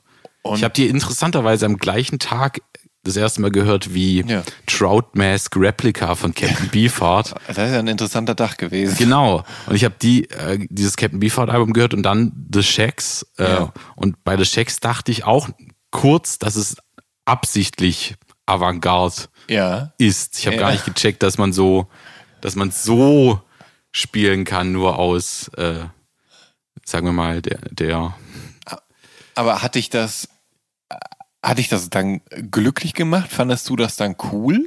Ja. Also hast du dann Spaß daran gehabt, das, oh, Das häufiger als einmal zu hören? Das ist auch so ein komischer musikalischer Fetisch, der sich bei, bei mir so immer so neben allem anderen gebildet hat. Irgendwie so ein Hang zu, ich will nicht sagen schrottig, aber irgendwie so, so eine gewisse Fahrigkeit, die, die immer bei mir geturnt hat. Und es fing vielleicht sogar schon an mit, mit den Anthology-Alben von den Beatles, wo auch so die abgebrochenen Takes drauf sind. Da ist eine Version drauf von And Your Bird Can Sing, wo sie die ganze Zeit nicht den Text singen können, weil sie viel zu krass am Lachen sind. Und dann auch immer in so Comedy-Shows, wenn so eine schlechte Band so zu humoristischen Zwecken irgendwie dargestellt wird, fand ich das immer, hatte das irgendwie, irgendwie was. Man findet es irgendwie witzig, aber Ja. irgendwie ist auch so, habe ich da so einen Knacks dafür entwickelt. Und The Shacks hat bei mir auch so eine bis heute anhaltende so Faszination oder Obsession mit dieser, man kann es eigentlich gar nicht als Musikrichtung bezeichnen, aber so, da gibt es sehr, sehr lose den Terminus Ja. Outsider-Musik und Ja. The Shacks sind eigentlich quasi die bekannteste Ja. Band, die Daniel Johnston natürlich auch, der Musiker. Zu dem wäre ich Ja, jetzt und ich gekommen. ja, Ja. und auch in dieser Internetzeit einfach komplett so mich mit Outsider-Musik Ja. also der, der, der Terminus ist heute streitbar, aber ich benutze ihn so, wie Ja. der Autor Irving Chusett ihn ursprünglich gecoint hat Ja, mit du- seinem Buch. Du, ähm, man kann es ja auch geniale Dilettanten. Ja, genau nennen, sowas. Ne? Ja. Und mir, mir ging es sehr, sehr schnell auch nicht darum, irgendwie so, dass ich die Leute so, dass ich das witzig fand und ums Ja. darum ging, ah, guck mal, wie schlecht ist das und Ja. guck mal, wie die nicht spielen können, sondern da war wirklich so, so ein, So eine Faszination, genau, dass so ein die tatsächlich eine Platte aufgenommen haben. Ja, so ein ne? aufrichtig, nee, generell bei, Ja. bei so einer, ich hatte, es fühlt sich so an, es ist einfach so real people Ja. Musik. Also so, wenn echte Leute einfach Musik machen. Das ist auch das, auch halt meine ganzen, meine ganzen Kinderzimmerbands, die ich auf Kassette hatte, waren ja auch im Prinzip eine Version davon, von sowas, dass man nicht wirklich spielen kann, aber einfach Klänge erzeugt. Ja. Und dann, dann kommt man halt auch an diesen Gedanken, weil so viel Musik ist einfach so viel, so schon, ich weiß nicht, auf eine Art und Weise prozessiert. Mhm. Also bis, bis irgendwie von eine Songidee dann wirklich in den Läden steht und im Radio läuft, was dazwischen alles passiert. Ja. Und das sind einfach, mich fasziniert einfach Musik, die halt all diese Faktoren so gering wie möglich gehalten hat. Und Ja. das, das fängt jetzt einfach an bei krudem Garage Rock, aber geht auch über Ja. ja, äh, weirde Alleinunterhalter in, in den USA, die versuchen, ihre Kassetten loszutreten und, und auch eben- ebenso ja, so geniale Menschen wie Daniel Johnston, die Ja, genau, der- wahnsinnig gute Songs schreiben Der und halt unter eine- einer bipolaren äh, Störung litt. Ja. Und Kurt Cobain sowie auch Sonic Youth sind große Fans Ja. oder auch Förderer von ihm, ne? Zusammen. ja, eigentlich, Daniel Johnston oder- ist in den letzten 10, 12 Jahren Ja. eigentlich bigger als je zuvor geworden. Ja. Ähm, was schätzt du an dem? Also es ist ja ähm, schon tragisch auch. Ja, ich Also kann eigentlich ganz- heute Daniel Johnston, Figur. hatte ich auch eine, eine ganz krasse Zeit. Daniel Johnston habe ich auch drei oder viermal live gesehen. Tatsächlich. Oh. Ja, heute kann ich ihn nicht mehr so viel hören, weil ich Ja. glaube, ich habe auch so sehr viel, sehr viel Schmerz in den Songs damals zurückgelassen. Ja. Weil es war auch irgendwie eine, eine schwierige Zeit für mich. Ja. Auch so mit erstem, äh, unter anderem erstem Herzschmerz Ja. und ähm, nicht so, nicht so richtig äh, eine Direction im Leben haben zu der Zeit Ja. um ja damals in meiner Ausbildung, wo man halt so sich so langsam daran akzeptiert, okay, so sieht jetzt irgendwie dein restliches Leben aus oder so. Und ja, Daniel Johnston, ja. Eine, eine weitere Band, die du über äh, Kurt Cobain oder Kurt Cobains äh, Hörgewohnheiten kennengelernt hast, ist äh, The Beat Happening aus Olympia, Washington. Ja, obwohl ich sagen muss, der, der Name, Ja. kannte ich schon ewig, weil Ja. Beat Happening standen im JPC-Katalog Ja. immer vor den Beatles. Natürlich. Also wusste ich sofort Beat Happening, klar. Und das ist so eine, eine, eine DIY-Band und ähm, Oh, die haben mich auch unwahrscheinlich Ja. krass geprägt. Also Ja. Beat Happening ist eigentlich der Grund, warum ich mir irgendwann zugetraut habe, so ernsthaft dann Musik zu machen, so mit 15, 16. okay, weil, Genau. weil du dachtest, äh, wenn, wenn die das können und wenn die das alles Weil die halt machen, wahnsinnig gute Songs haben und man Ja. hört, da, da, äh, spielen die nur auf einer Seite die Gitarre. So Songs wie Black Candy war halt wirklich Lehrerbund, dritter Bund, din, din, din, din, din, din. und dann wirklich nur ganz spartanisch eine, Ja, eine Floor-Tom und eine Snare-Drum dazu, aber trotzdem die geilsten, sexiesten, finstersten Songs, die es so gibt. Was ich interessant finde, ist, dass, dass diese kruden DIY-Bands und, und diese genialen Dilettanten, da, dass du die so gerne hörst, aber dass die ja letztendlich die komplette Antithese zum durchorchestrierten, fein säuberlich ausgearbeiteten Bombast von Queen zum Beispiel darstellen. Ja, darüber habe ich auch schon oft, oft nachgedacht, ja. Ja.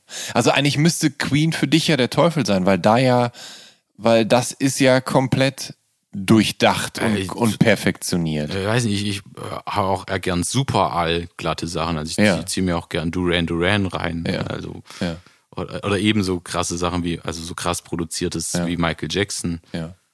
Gibt's, Äh. gibt's eigentlich, gibt's eigentlich irgendwas, was du auf dem Tod nicht ausstehen kannst, was du nicht gerne hörst, wo du auf einen Bogen drum machst, wo du denkst, nee, Ja, vieles. Also ich bin, also ich kann mich absolut nicht in Techno reinfühlen, ja, außer es wird sehr poppig drüber gesungen und es ist fast Ja. eigentlich schon eher Disco-Techno. Ja. Also ich mag gerne Eurodance aus den ja, woll, 90ern, ja wollte ich gerade sagen, selbst Eurodance kannst Pop- du dir irgendwas ja, abgewinnen. da ist, da ist immer, sind immer tolle Pop-Hooks dahinter. Ja. Und Eurodance ist auch noch so ein bisschen, was ich also auch als Kind so als die Bravo TV Musik noch so ein bisschen, wo sich gerade so meine Ohren so gebildet haben, so ein bisschen noch mitgenommen habe. Ja, boah, vieles.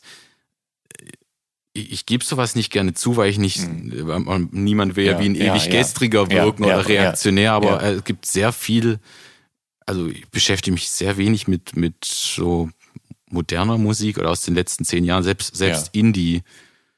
Ich weiß auch nicht. ja. Hm.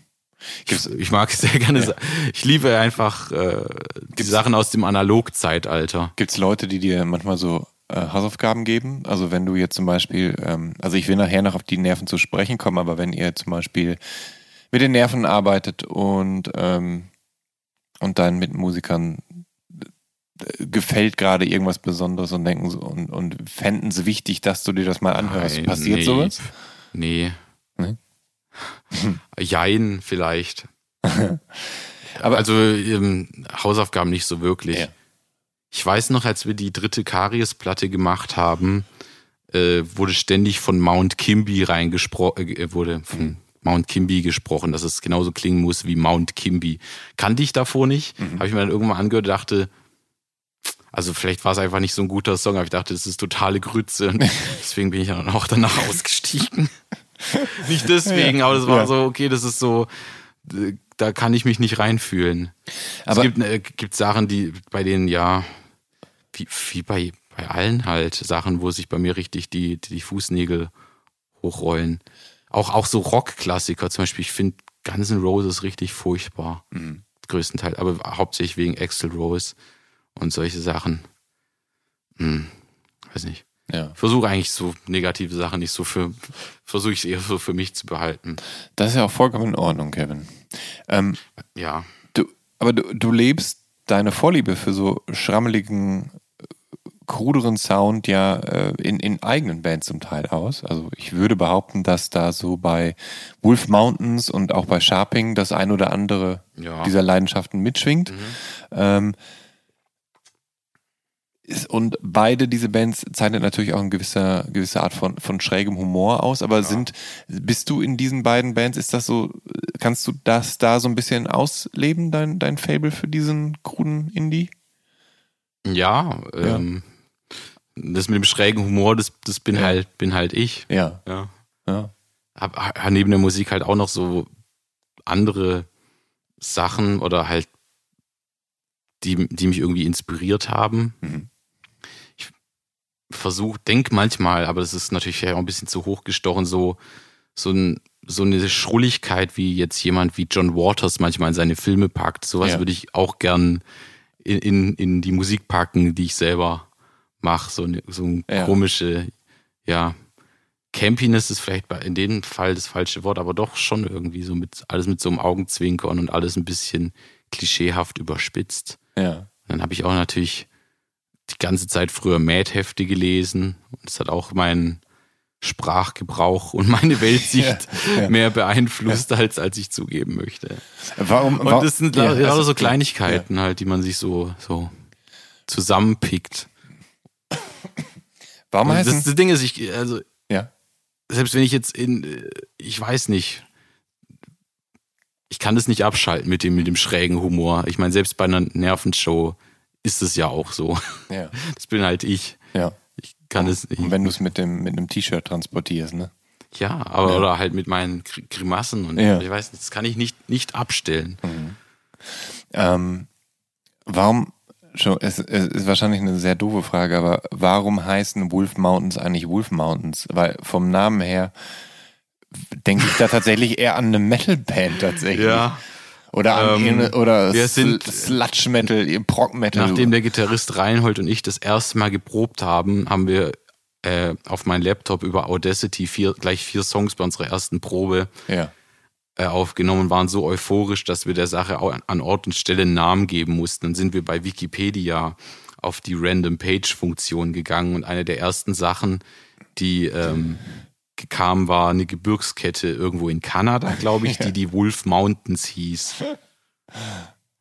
Okay. Interessanterweise Ja. sehr viele Random Pages bei Wikipedia sind Bakterien, weil es gibt ja Millionen verschiedene Bakterien, die irgendwann alle mal benannt wurden. Okay. Äh, hattet ihr, aber hattet ihr nie Angst, dass der Name in die Irre führt? Weil, so, es gibt ja, was, manchmal gibt es ja einfach ich finde so. nicht mal, dass es wirklich wie eine Metalband klingt. Das war eigentlich auch so ein krass generischer Garagenrockname. Ja, oder, oder, eine, nicht auch oder, so Wolf Eyes oder so Stoner auch. Also es Ja. gibt doch so viele Bands, wo irgendwie Mountain oder Wolf mit drin ist. Wolf Mother, Black Mountain, exakt so. so, so all sowas.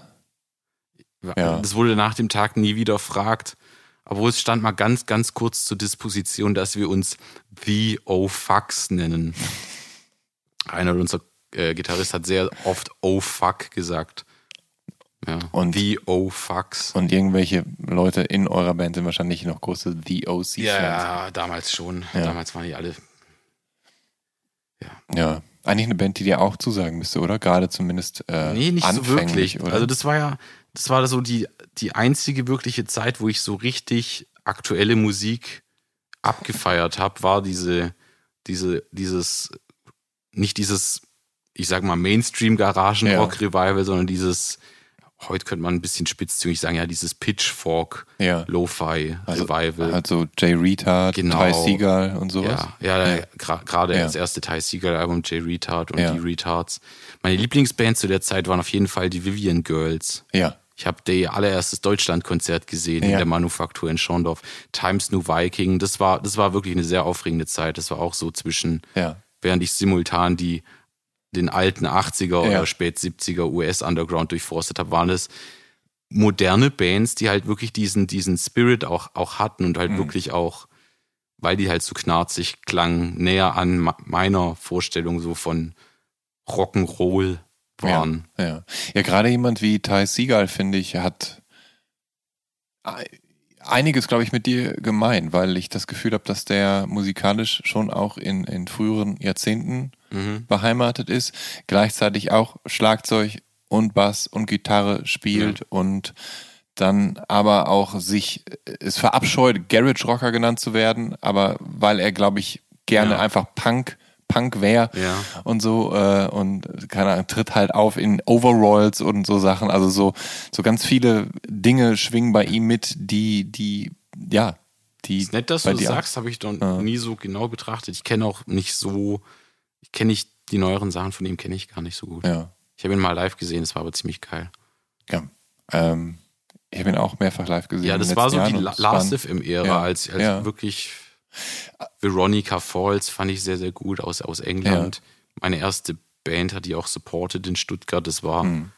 ein richtiges Highlight damals für mich. Last FM war ich früher auch äh, angemeldet und da ich über meinen Laptop mit meiner mit meiner iTu- iTunes-Bibliothek gehört habe, gab es dann wurden dann da immer Songs gescrobbelt. Das heißt, ich konnte immer sehen, was ich am häufigsten gehört habe und so, welche Ja, Bands und genau. welche einzelnen Songs und so. Ähm, und das war eine Weile natürlich irgendwie spannend. Dann bin ich aber mit der iTunes-Bibliothek auf einen anderen Rechner oder auf eine andere Festplatte gezogen und dann Ja. konnte irgendwie nicht mehr gescrobbelt werden und dann hat es nicht mehr funktioniert. Und dann war das jetzt nicht mehr ganz so interessant. Aber Soll ich wie, mal gucken, was mein Top wie, 10 bei Last FM hat, weil mein Account ist seit zehn Jahren verwaist. Ja, aber wie, wie, wie, also wie, was hat Last.fm dir gebracht? War das für dich selber interessant, dass die mitzählen, was du häufig hörst? Oder Ja, war das- das so, dass, ja, dass du da diese, ähm, wenn du diese Band magst, dann gibt's noch all diese anderen Bands. Mhm. Ja, genau. Weil das ist eine Funktion, die ich da sehr schätze. Und das hatte Last FM, war viel besser darin, Ja. diesen Algorithmus zu generieren als jetzt Spotify. ja, Weil bei Last FM habe ich auch so viele obskure Sampler-Tracks, die da einfach aus irgendeinem Grund in das System eingespeist Ach waren. so. Das waren Ach, die ich hab, haben ja es von gibt deiner das Fest es gibt eine Streaming-Funktion bei Genau, Last.fm. Ach, das war, mir dam- gar nicht damals bewusst. war das so, die, die gab's, Ja. die wurde irgendwann kostenpflichtig und dann hat sich das auch erledigt. Ah, okay. Aber als ich mich bei Last.fm angemeldet habe, so 2006 oder so, Ja. konntest du natürlich die Musik von deinem Laptop Ja, scrollen genau. oder von deinem genau. Computer. Und dann kannst du halt auch irgendwie auf, auf so eine Play-Taste in, in, der, in, in dem Browser drücken. Und dann ist es so dein für dich generiertes Radio. Und dann waren wieder zack, 15 Bands, ja. die ich, wenn überhaupt, nur vom Namen kannte. Und Ja. dann, ja, Und die dich so ging glücklich gemacht echt haben. sau organisch. manchmal habe ich das Gefühl, dass dir eigentlich nur noch zu deinem musikalischen Glück eine Metal- oder Hardrock-Band Ja. fehlt. Zumindest könnte ich mir vorstellen, dass du in so einer Band richtig Spaß hättest. Muss halt eine sein mit dem bis besonderen Twist. ja.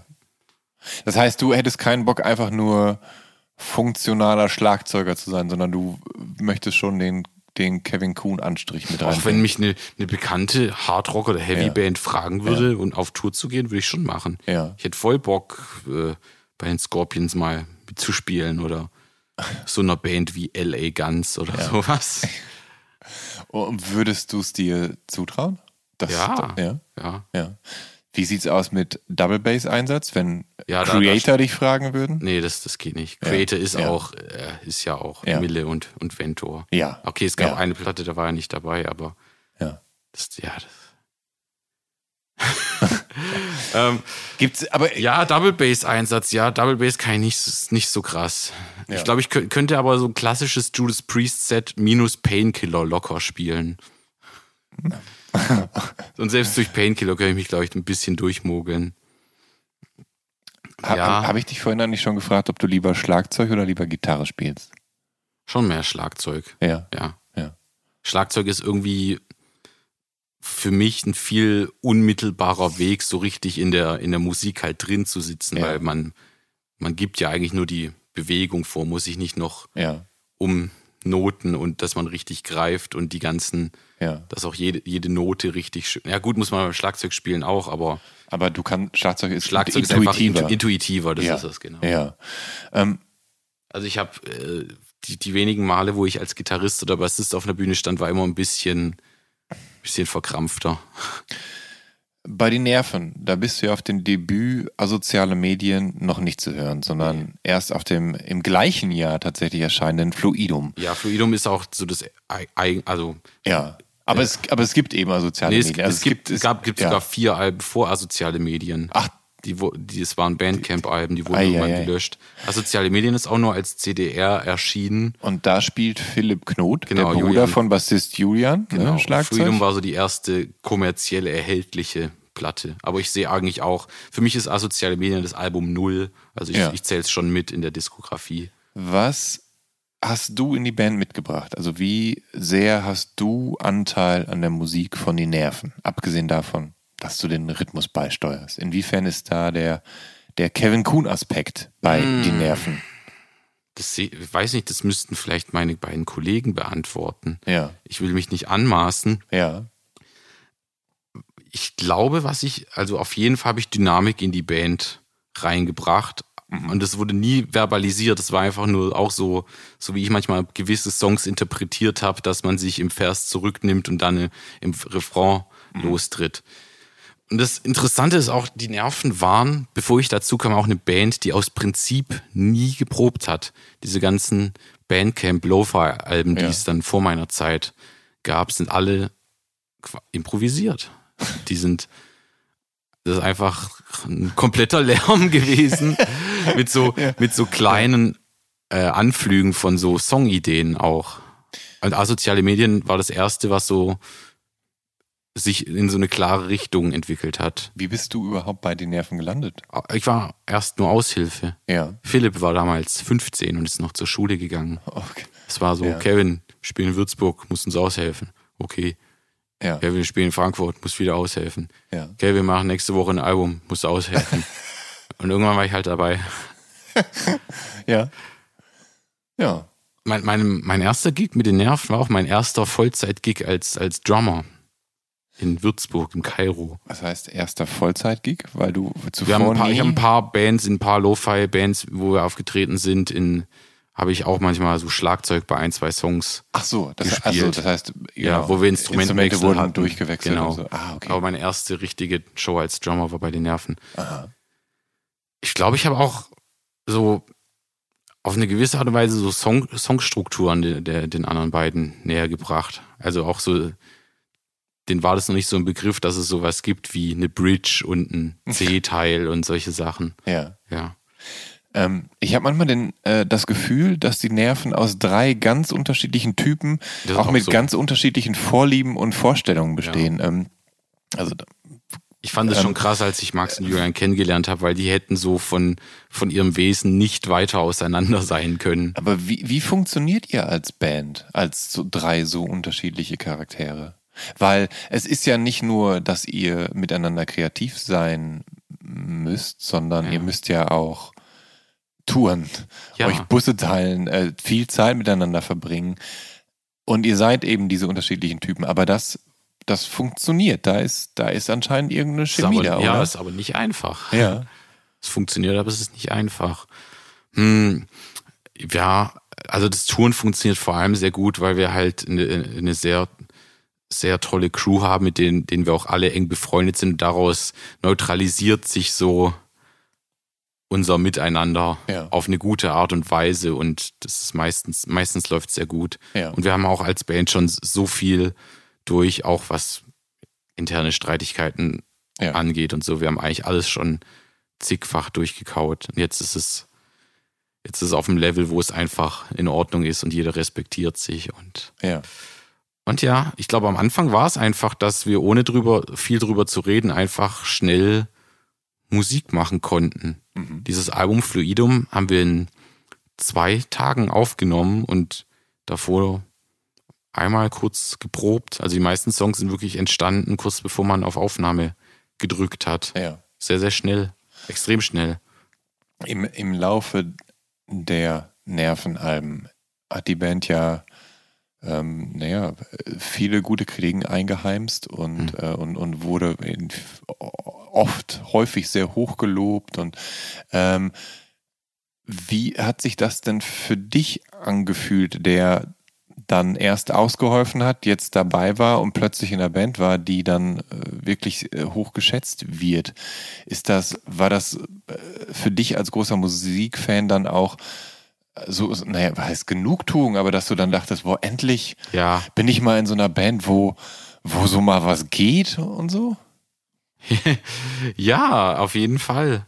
Vor allem, dann, vor allem haben wir dann diese ganzen anderen Bands in Stuttgart kennengelernt, die es zu der Zeit gab. Und auf, auf einmal war man so, so Teil von was. Ja, Ich habe mir als, als Teenager oder al- als junger Teenager mich, mich oft so rein fantasiert, wie cool es wäre, wenn man halt so, so eine kleine, ich sag jetzt mal, ich mag das Wort eigentlich nicht, aber Szene jetzt wie damals im, im CBGBs in New York hat einfach wirr, wirre Leute. Ja. Ich meine, ich fand gerade eben diese Auslegung von Punk cool, weil halt das CBGBs wie so ein Open Art Space war, wo halt Ja. so unterschiedliche Leute wie Talking Heads, Patti Smith, Ramones und Blondie einfach halt äh, sich selber präsentieren konnten. Und es Ja. hatte absolut nichts mit diesem fast schon dogmatischen No Future, roter Irokese, Ja. die- mit dieser Punk-Auslegung zu tun. Und sowas habe ich irgendwie Ja. sehr lang gesucht und dann haben wir, wir und ein paar andere zu der Zeit uns das ein bisschen selber so geschustert. ganz genau. Ich, äh, das wäre nämlich das meine, ein- meine, meine, einfach krass. das wäre nämlich meine, meine Anschlussfrage gewesen, äh, ob, äh, Aber du weißt, Ob- ja, das erste ob- Jahr war echt krass. Also das Ja. war eigentlich das meiste, was ich mich je wie in Anführungsstrichen wie ein Rockstar gefühlt habe. Auch Ja. wenn wir halt so, boah, wir kommen nach Dresden. Ich war noch nie in Dresden. Ja. Und 30 Leute kommen wegen meiner Band, geben ihr Geld aus. Boah, wir haben es geschafft. Und danach eigentlich je mehr, mehr Anerkennung und was auch immer wir hatten. Danach ist dieses Ding eher bei mir geschrumpft. Also ich werde eigentlich mit dem Erfolg, wäre ich eigentlich nur noch demütiger und unsicherer auf eine Art und Weise. Es ist wirklich so. Ja.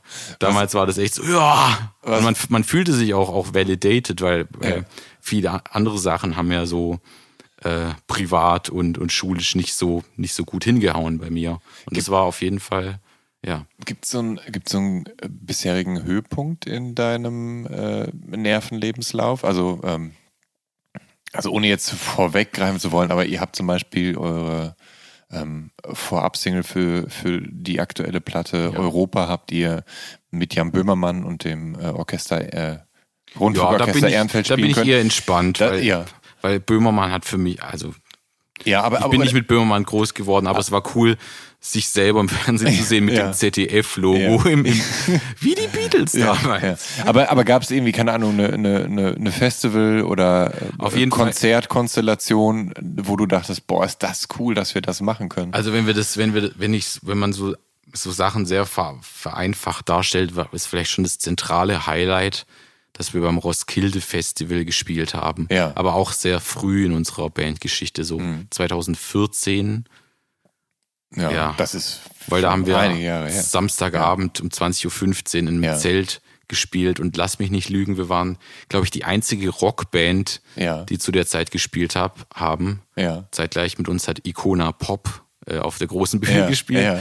Und da ging einfach die Post ab. Im, im Nachhinein denkt Ja. man natürlich, okay, 2014 hatten wir um Längen noch nicht das Spielniveau, was wir dann später hatten und Ja. hätten da wahrscheinlich eine viel bessere Show in den darauffolgenden Jahren hin und her gelegt. Aber dieser Moment damals auf so einem geschichtsträchtigen Fe Festival, was ich auch nur aus meinem Rock'n'Roll-Lexika kannte, Und das, was das. Roskilde Festival auszeichnet, ist ja, dass ähm, ja wirklich nur Bands dahin gebucht werden, auf die die Festivalmacher Ja. Bock haben und dass da Bands hingebucht werden, die sich schon als gute Livebands oft herausgestellt haben. Wenn man weiß, das? die haben einen guten Ruf als Liveband, die buchen wir auf unser Festival. Ähm, dass ihr dann da als noch relativ junge, kleine deutsche Indie, Schrägstrich, Noise, Post-Punk-Band dahin gebucht werdet, das ist ja, das ist ja halt unglaublich. Also wer, weißt du, wie das zustande gekommen ist? Also wer, wer euch da angefragt hat und, und gab es dann irgendwie eine Begründung, ey, so, wir haben Gutes von euch gehört, wir wollen, dass ihr bei uns spielt? Nein, äh, ich, ich weiß nicht. Ich Ja. denke denk mal, das sind vielleicht schon so, so ein paar, paar Connections von, von der Powerline Agency damals, Ja. die wahrscheinlich mehrere Jahrzehnte zurückreichen, die Ja. Connection Ja. zum Festival. Ja. Sind da ein paar Fäden gezogen worden. Ja. Ich weiß nur noch, wie Julian mir das gesagt hat. Ich, äh, wir waren auf Tour und ich Ja. stand unter der Dusche und war nackt und Julian ist ins Badezimmer reingebrochen und hat gesagt so, Kevin, wir spielen mit den Stones. Die haben am gleichen Wochenende gespielt. Wir spielen mit den Stones. Ja. Ja. Auf jeden Fall. Äh, Wow. Viele krasse Sachen. Es war auch eine Ehre, auch wenn ich auf der Single nicht mitgespielt habe, eine, eine M-Rap-Single zu bekommen. Gab es ja auch von uns. Ah, Wo der, äh, noch ein Track mit Philipp Ja. drauf ist. krass. Das Ja, ist ja das war- M-Rap, das Man- man- legendäre Noise-Rock-Label Ja, genau. aus Amerika. Und das war alles so die ersten anderthalb Jahre. Äh, war schon Shit. Ja. Ähm, Ja. Sie, siehst du die Nerven eigentlich in so einer Art musikalischer Tradition? Also ist, also gibt es so eine Stuttgarter oder eine baden-württembergische Szene, zu der man die Nerven guten Gewissen zählen könnte? Oder habt ihr tatsächlich eure eigene Szene geschaffen? Denn mit Karies und Obstler und all diese Gewalt, dem Peter Muffin Trio, Wolf Mountains, die Marschkapelle, Jauche, die Heilsarmee, die Selektion und Beben, gibt's ja noch zig andere Projekte und Nebenbeschäftigungen. Abfall, Ja, hum, ja, Rigon, ja. Genau, also da, da gibt's, das ist ja ein Fass Living Go Slightly. Ähm, ohne, ohne Boden. das sieht, glaube ich, jeder ein bisschen anders. Ich habe das schon, ich sehe das auf jeden Fall, diese Szene von Bands auf, ja, du hast, du wolltest direkt darauf anspielen, auf, ob wir in einer Stuttgarter Tradition sind. Ich finde auf eine Art und Weise schon, Ja. da, wo wir uns kennengelernt haben, die anderen beiden von den Nerven und ich, das war, wie gesagt, an diesen, was heißt wie gesagt, aber die Geschichte wurde schon oft, oft erwähnt, wenn es um Stuttgart ging, dieser legendäre Waggon am, am Stuttgarter Nordbahnhof, den es Ja. jetzt leider nicht mehr gibt, der unter dem Namen für Flüssigkeiten und für Flüssigkeiten und Schwingungen operiert hat, von Ende der 90er bis circa 2000, bis 2013. Einfach die, die krasse Location in Stuttgart einfach für absonderliche Konzerte Ja. jedweder Couleur. Ja. Genau, äh, und genau, und da, Und darum hat sich dann Genau. nach und nach einiges entwickelt. ja, also ich war 2009 wahrscheinlich das erste Mal da, als ich auch Ja. Karl Blau, der auch bei K-Records war, dort live gesehen habe. Ja. Ich kannte die, Plaka äh, die Poster mit den An Konzertankündigungen kannte Ja. ich schon lange vom Secondhand Records in Stuttgart im Plattenladen, aber habe ich nie da getraut, dorthin zu gehen, weil ich da so, was, Konzerte in einem Waggon am Nordbahnhof und dann spielt er nur so belgischer Acid Jazz. Ja. Was soll denn das? Da hängen bestimmt nur Drogenabhängige ab oder was weiß ich. Und irgendwann war ich dann so alt genug und habe mich mal da hingetraut. Und es war einfach der, der tollste Ort, den man, den man sich vorstellen kann, so wenn Ja. man so Nightlife sucht, weil alle sind super nett, familiär und niemand, absolut niemand hat da jemand irgendwie jemals so auf cool tun müssen, so wie ich es immer in all den anderen Live-Locations in Stuttgart so empfunden habe. Ja, und genau. Und Moritz Finkbeiner, der jetzt heute in vielen verschiedenen Musikprojekten ist und damals auch schon bei Cluster Bomb Unit, Monsieur Murillo, Mosquito Ego, hat diesen Laden halt damals geschmissen und Ja, da gab's auch, die hatten auch schon ihre eigene Szene Mhm. mit, mit so Bands wie Rocket Freudenthal, die man vielleicht außerhalb von Stuttgart vielleicht auch noch kennen mag. Mhm. Ja. Und irgendwie für mich war das ein bisschen so, ein- ja, so eine Extension oder eine Fortsetzung von Ja. was diese Leute, die halt 10 bis 15 Jahre älter waren, Mhm. als wir jetzt gemacht haben. Und wir haben dann auch Shows mit denen gespielt und es hat sich so gegenseitig befruchtet damals. Jetzt seid ihr ja. Der Stuttgarter Underground, also den Ja. gibt's wirklich. Jetzt seid ihr ja drei unterschiedliche Typen und eure Band wird gerne als Noise Rock Schrägstrich Mhm. Post-Punk Band ähm, charakterisiert.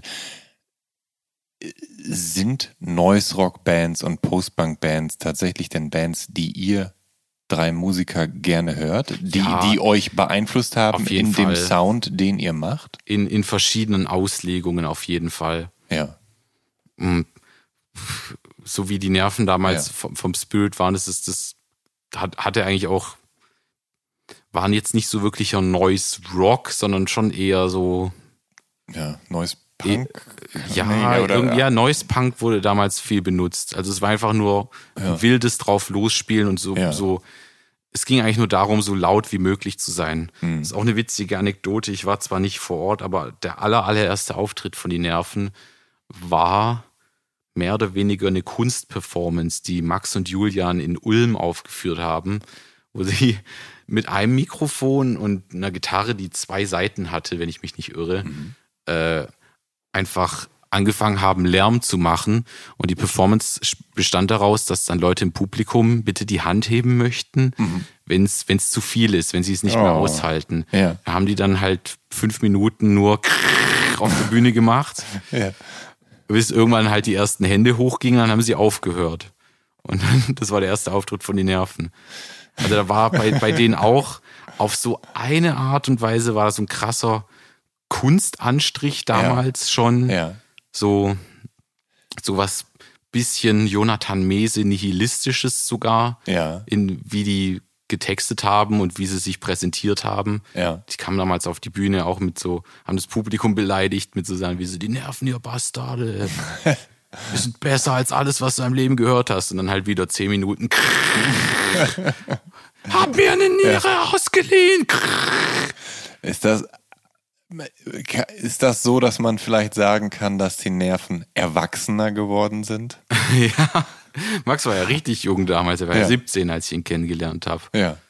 Und die waren beide auf ihre eigene Art und Weise du, bist- so. Bist so du, der, du bist der Bandälteste tatsächlich. ich bin der? Bandälteste, genau. Ja. Ich bin ein Jahr älter als Julian und vier Jahre älter als Max. Mhm. Genau, und ja. Ja. Und ja, die hatten so, so eine krasse Over-the-Topness, aber so, so, so 100% ernst genommen habe ich die damals auch nicht. Aber dann kam Ja. irgendwann dieses Album auf Bandcamp Asoziale Medien, was das erste Mal für meine Begriffe auch ein Album war, was man sich richtig anhören konnte, mit, mit so richtigen Songs, die auch klar erkennbare Motive hatten. Ja. Ja.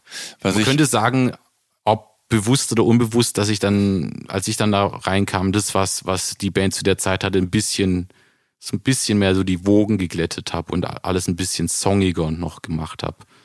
Aber Ähm. auch nicht mal verbal. Ich war damals viel zu verschüchtert von den beiden. Ich wollte nur einen guten Job machen.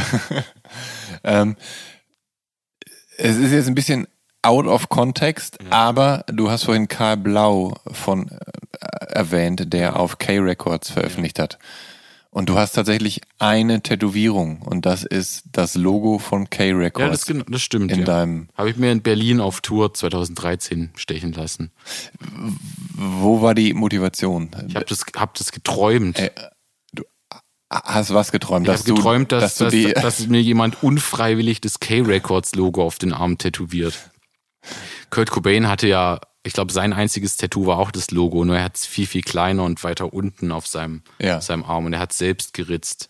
Und irgendwann waren wir auf Tour und Max hat äh, so äh, hat diese Performance-Künstlerin äh, kennengelernt, also eigentlich Tattoo-Künstlerin, aber sie hat es als Performance gemacht, äh, Fran Francisca Silva. Und äh, sie hat Max so, so, ein, sauhässliches Tattoo von einer Pistole gestochen, also so richtig krakelig. Ja. Habe ich mich da kurzerhand entschlossen, auch mir eins machen zu lassen, so ein Trash-Tattoo. Und das war irgendwie das einzige Motiv, wo ich dachte, okay, das ist Ja. so universell. Ja. Das, das glaube ich, werde ich nicht bereuen, ein, ein K mit einem Shield herum mir stechen zu lassen. Und eine ganz. Steht für alles, für meinen Namen, für, für Kies, Ja. für aber, was auch immer. Aber es ist natürlich auch ein, äh, ein ganz äh, wichtiges Label, äh, das politische Inhalte transportiert. Mhm. Ich meine, wenn ich mich nicht irre, waren Bikini Kill ja auch, ne? Auf Cake, Bikini oder? Kill waren in erster Linie bei Kill Rock Stars. Ah, ah, Entschuldigung, dann habe ich das ein bisschen. Gewiss ja. gibt's mh, mindestens eine Ich, stimmt, ich, ich, ich, hau, ich hau Kill, Kill stimmt. Rockstars und K-Records Ja. immer so ein bisschen in, in Ja. zusammen. Ja. Das, das fällt mir immer schwer, das auseinander zu dividieren. K-Records hat das Ding, dass sie ausschließlich regionale Acts rausbringen. Aha. Äh, eigentlich halt, wie gesagt, nur Sachen aus, aus Wa- Washington. Ja. Aus Washington State. Ja. Vor ein paar Jahren haben sie eigentlich eins meiner absoluten neueren Heavy Metal Alben rausgebracht. Eine Band, die heißt, ich hoffe, ich spreche es richtig aus, Quaid Lahu. War die erste Metal-Band auf K-Records, die aber auch so ein spät 70er, Anfang 80er Metal-Style fahren. Die sind sehr zu empfehlen. Okay. Und Beat Happening, ja klar. Ich kenne kenn den ganzen K-Records-Katalog jetzt nicht so. Es ist eher dieser, dieses, diese Inspiration, die halt von der, Ja. ich sag mal, einfachen und sehr nahbaren Herangehensweise ans Musikmachen rührte. Ich kenne viele Sachen. Ich kenne, ich weiß, es gibt Back-Alben auf K-Records, die habe ich auch noch nie gehört. Was ich krass fand, ist, dass wir ähm, uns letztens mal äh, getroffen haben und dass du mir dann irgendwann erzählt hast, dass du letztens eine Nachricht auf dem Handy hattest, wann du zur Probe kommst und du ganz verblüfft warst, weil du dachtest, oh, ich kann mich gar nicht erinnern, auch Teil dieser Band zu sein. Ähm, das heißt, seitdem du hier in Berlin lebst, tobst du dich musikalisch fast noch mehr aus als, als ohnehin schon, oder? Also du, so, also manchmal habe ich den Eindruck, man muss dich nur anrufen und wenn du gerade Zeit und Bock hast, dann bist du irgendwie dabei. Ja, das ist, das ist auch so. Ja. Aber äh, ähm, ja, ich sag auch viel ab, weil irgendwie muss mir die Musik auch, auch gefallen, wenn ich Ja. mitmache. Ja. Ja. Also ich kriege immer mal wieder Anfragen auszuhelfen oder ein Album zu machen, aber ja. Ist das auch? Ich habe aber trotzdem das Gefühl, dass ich in Stuttgart mehr, mehr Drive hatte, aber vielleicht mehr Drive, selber Sachen zu machen. ja. Jetzt, wo ich ein bisschen, bisschen älter bin, wird es schon immer anstrengender für mich, so neues Bandprojekt Ja. hochziehen und immer wieder von Null anfangen. Das Ja. war in Stuttgart alles, vor allem, weil, weil man auch gar nicht so, man hat ja auch nicht die Weitsicht, man denkt, dass man jetzt denkt, okay, man macht jetzt da, es war eigentlich alles immer noch so ein bisschen so, man spielt jetzt, man, dass man eine Band ist. Ja, mal abgesehen davon, dass du ja äh, ohnehin auch noch mit dem, was du machst, ja genug zu tun hast. Ich meine, du hast mit Sharping in diesem Jahr ein Album rausgebracht, du hast mit den Nerven ein Album rausgebracht. Ähm, zwischenzeitlich äh, musstest du oder hast du bei Drangsal äh, zumindest erstmal aushelfen können, bis ähm, deren Schlagzeuger wieder fit war. Aber vor zwei Jahren, als, als ähm, das mit der Pandemie losging Ja. und, und noch nicht klar war, wie dein Leben als Musiker in den kommenden Wochen und Monaten aussehen könnte. Da habe ich das Gefühl gehabt, hat dich das ziemlich runtergezogen. Und dabei war der Teils, Punkt, teils. Punkt ja, glaube ich, auch nicht mal unbedingt die, die finanzielle Sorge, sondern eher, dass du eben äh, nicht zwangsläufig die Möglichkeit hast, deine Leidenschaft auszuleben. Mhm. Also würdest du, ähm, würdest du so weit gehen, äh, dass dir und deiner mentalen Gesundheit das nicht gut tut, wenn du nicht mit anderen Leuten Musik machen kannst? Ja, äh, also ich bin generell beim, ich habe generell das Gefühl, dass beim A, beim Musik machen und sowohl als auch beim Musik hören, also richtig hören, Ja. laut auf den Kopfhörern und richtig in der Musik baden, da, da spüre ich mich selber halt am meisten. Da, da bin ich irgendwie so komplett im Einklang. Ja. So traurig es klingt, aber Ja. da kann ich irgendwie mit mir selber connecten. Sonst bin ich birnenmäßig immer nur so Ja. bin generell ein bisschen eine zerstreute Person. So ein bisschen immer so all over the place. Ja. Und das ist, ja, das ist, das ist wichtig. Ähm, Und ich bin auch äh, äh, der größte Glückspilz, dass ich das auch auf dem, dem Level so ausleben kann. Und ja.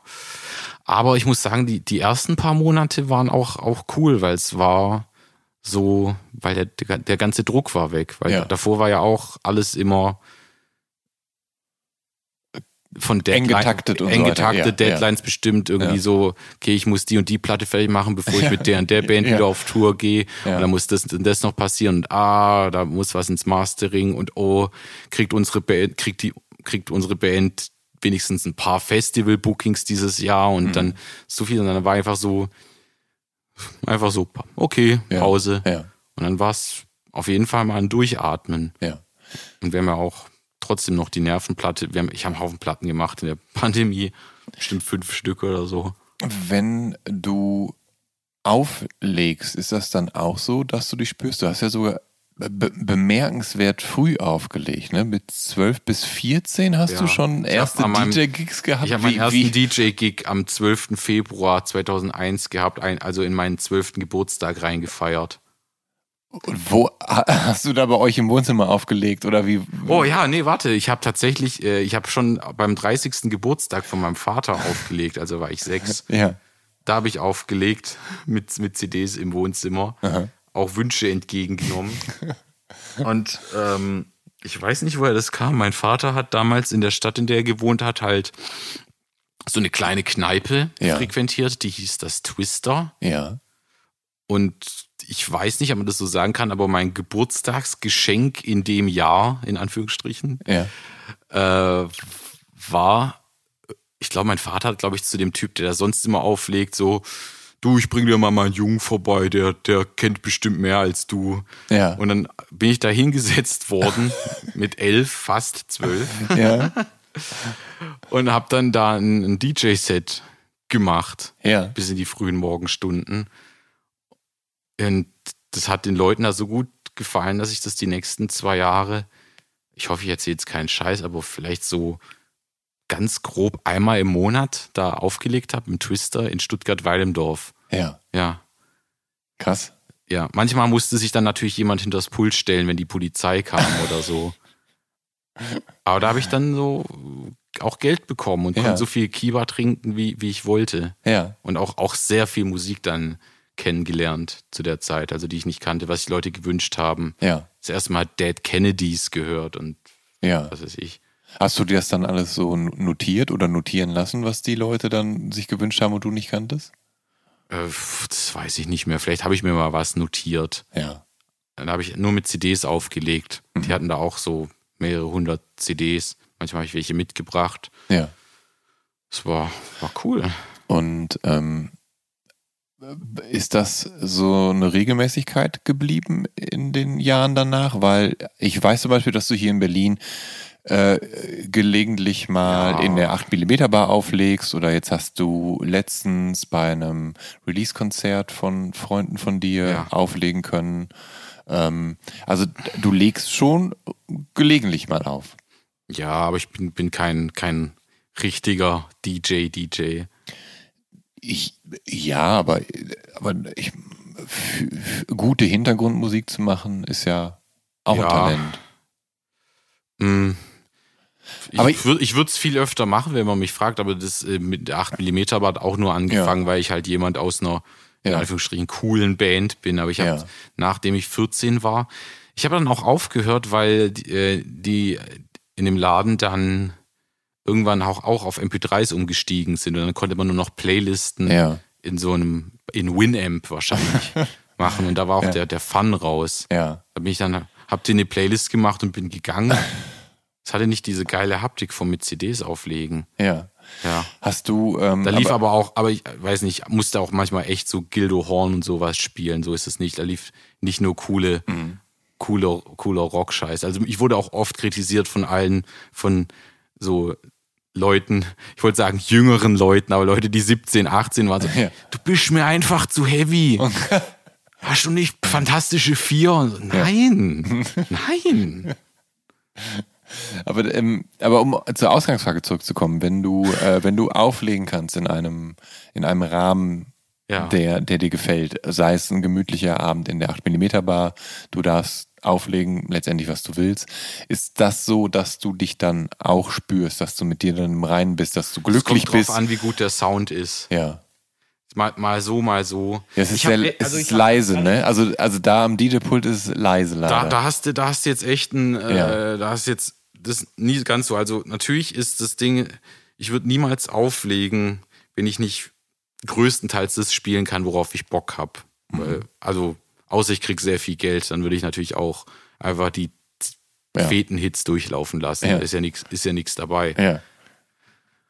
Für mich ist aber, so wie ich Musik für mich wahrnehme und empfinde, ist es so, so was krass Intimes.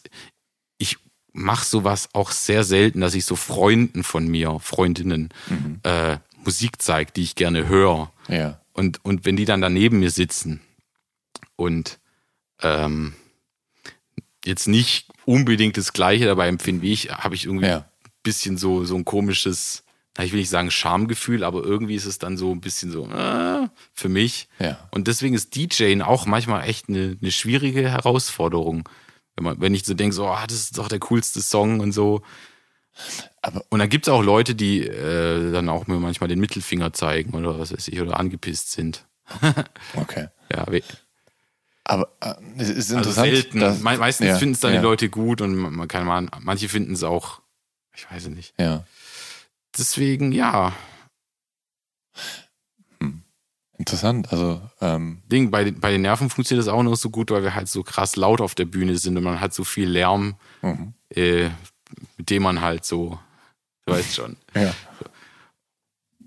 Ja. Ja. Habe ich deine Frage damit beantwortet? Ja, ja. Ja, Ja, ja. ungefähr so. Ich habe Beim Auflegen, ja. Aber dann ist es komisch, dann hast du einen ganzen Raum von Leuten, die halt, äh, weiß ich, niemand mit dem, mit dem Fuß auch nur wippt. Kann manchmal auch ein bisschen frustrierend sein. Dann denke ich so, I get it, I'm weird. Sorry. Ich versuche trotzdem immer gut genug aufzulegen, der 8 mm war und halt ja.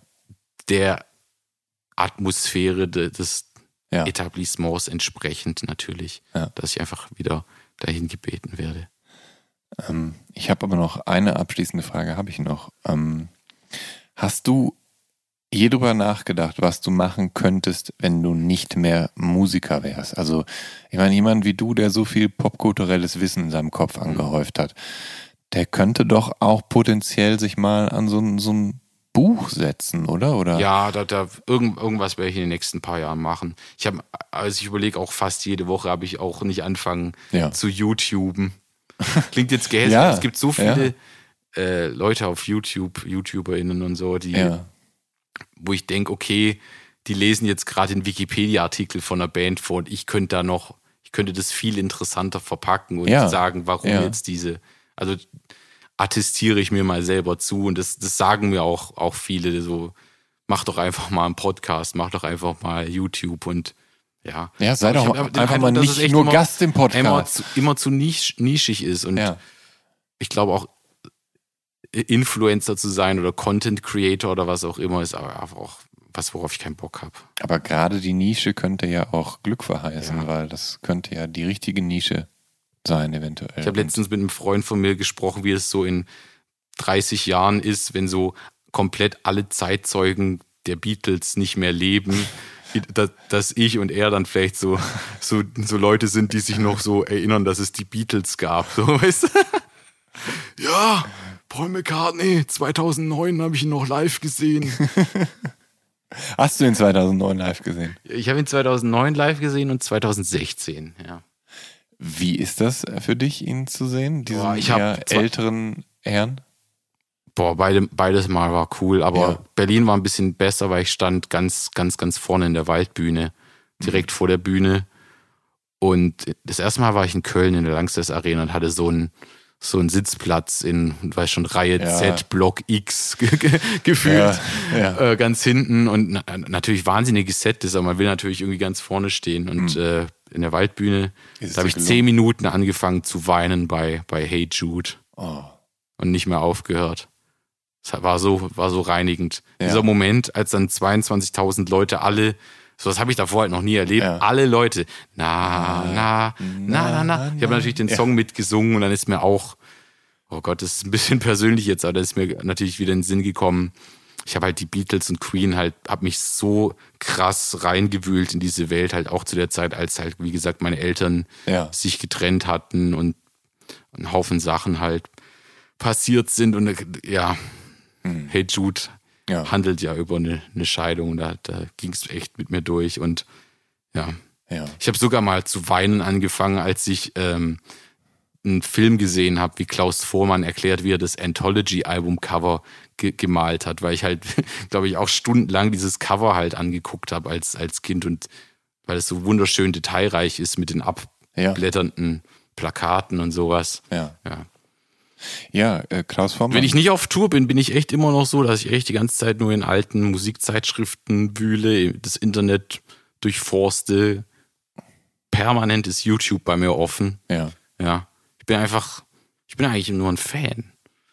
Also ich bin Aber- Musikfan. Du bist professioneller Fan. Ich bin professioneller Musikfan und eigentlich ist das, dass ich Konzerte spiele und in Bands eigentlich auch nur eine Erweiterung von meinem Fansein. Ja. ja. Also so sehe ich mich. Ich bin gar kein so krass getriebener Musiker. Ich mag einfach nur Musik und Bands. Vielleicht, vielleicht gibt es ja eines Tages, wenn es nicht die Supernasen mehr gibt, vielleicht gibt es ja dann die Super-Nerds und dann darfst du vielleicht die Hauptrolle spielen oder so. Und dann wäre das Ja. so ein Riesenerfolg weltweit wie Wayne's World oder so. Ja, die Super Nerds. Die Super-Nerds. Zwei Nerds danken super. Nerdkultur ist halt auch, auch heute so komplett im Mainstream angekommen. Ja, So im Zeitalter von sau viel Internet-Fandom. im Zeitalter von Podcasts, wo sich Big Leute über Bang Musik Theory, unterhalten ja. und so. Ja. Ja. Ich hoffe, das war jetzt für die ganzen Zuhörenden äh, einigermaßen interessant. Also Das hoffe ich auch. Aber ich, also ich zweifle dann nicht dran, Kevin. Aber an dieser Stelle würde ich mich von dir verabschieden. sicher, Ja. sind nicht noch ein paar so, so paar raushauen. Ich Ja. glaube, wir haben jetzt gute zwei Stunden im Kasten, Kevin. Ich glaube, so. das ist in Ordnung. nicht noch so Fragen wie Wir können ja irgendwann mal eine Die- Fortsetzung machen. die beschissenste Band ist, das beste Musikvideo ist. Lieber Kevin, also vielen Dank für deinen Besuch und dass du die Zeit Danke, genommen Jan. hast Es hat für, Spaß gemacht. für der Soundtrack meines Lebens. Und wenn ihr, liebe Zuhörerinnen und Zuhörer, immer informiert sein wollt, wer wie wo und in welchem Setting in meinem Podcast teilgenommen hat, bekommt einige Einblicke über meinen persönlichen Instagram-Account unter Jan Schwarzkamp oder dem vom Visions Magazin. Heißt, ein Klick zum Abo-Glück. Bleibt gesund und dann hören wir uns hoffentlich bei der nächsten Episode von Der Soundtrack meines Lebens wieder. Euer Jan Schwarzkamp.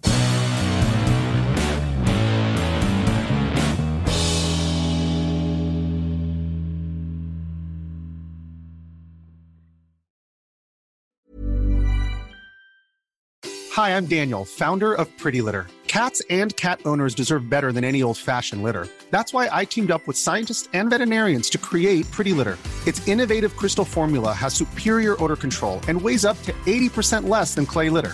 Pretty Litter even monitors health by changing colors to help detect early signs of potential illness. It's the world's smartest kitty litter. Go to prettylitter.com and use code ACAST for 20% off your first order and a free cat toy. Terms and conditions apply. See site for details.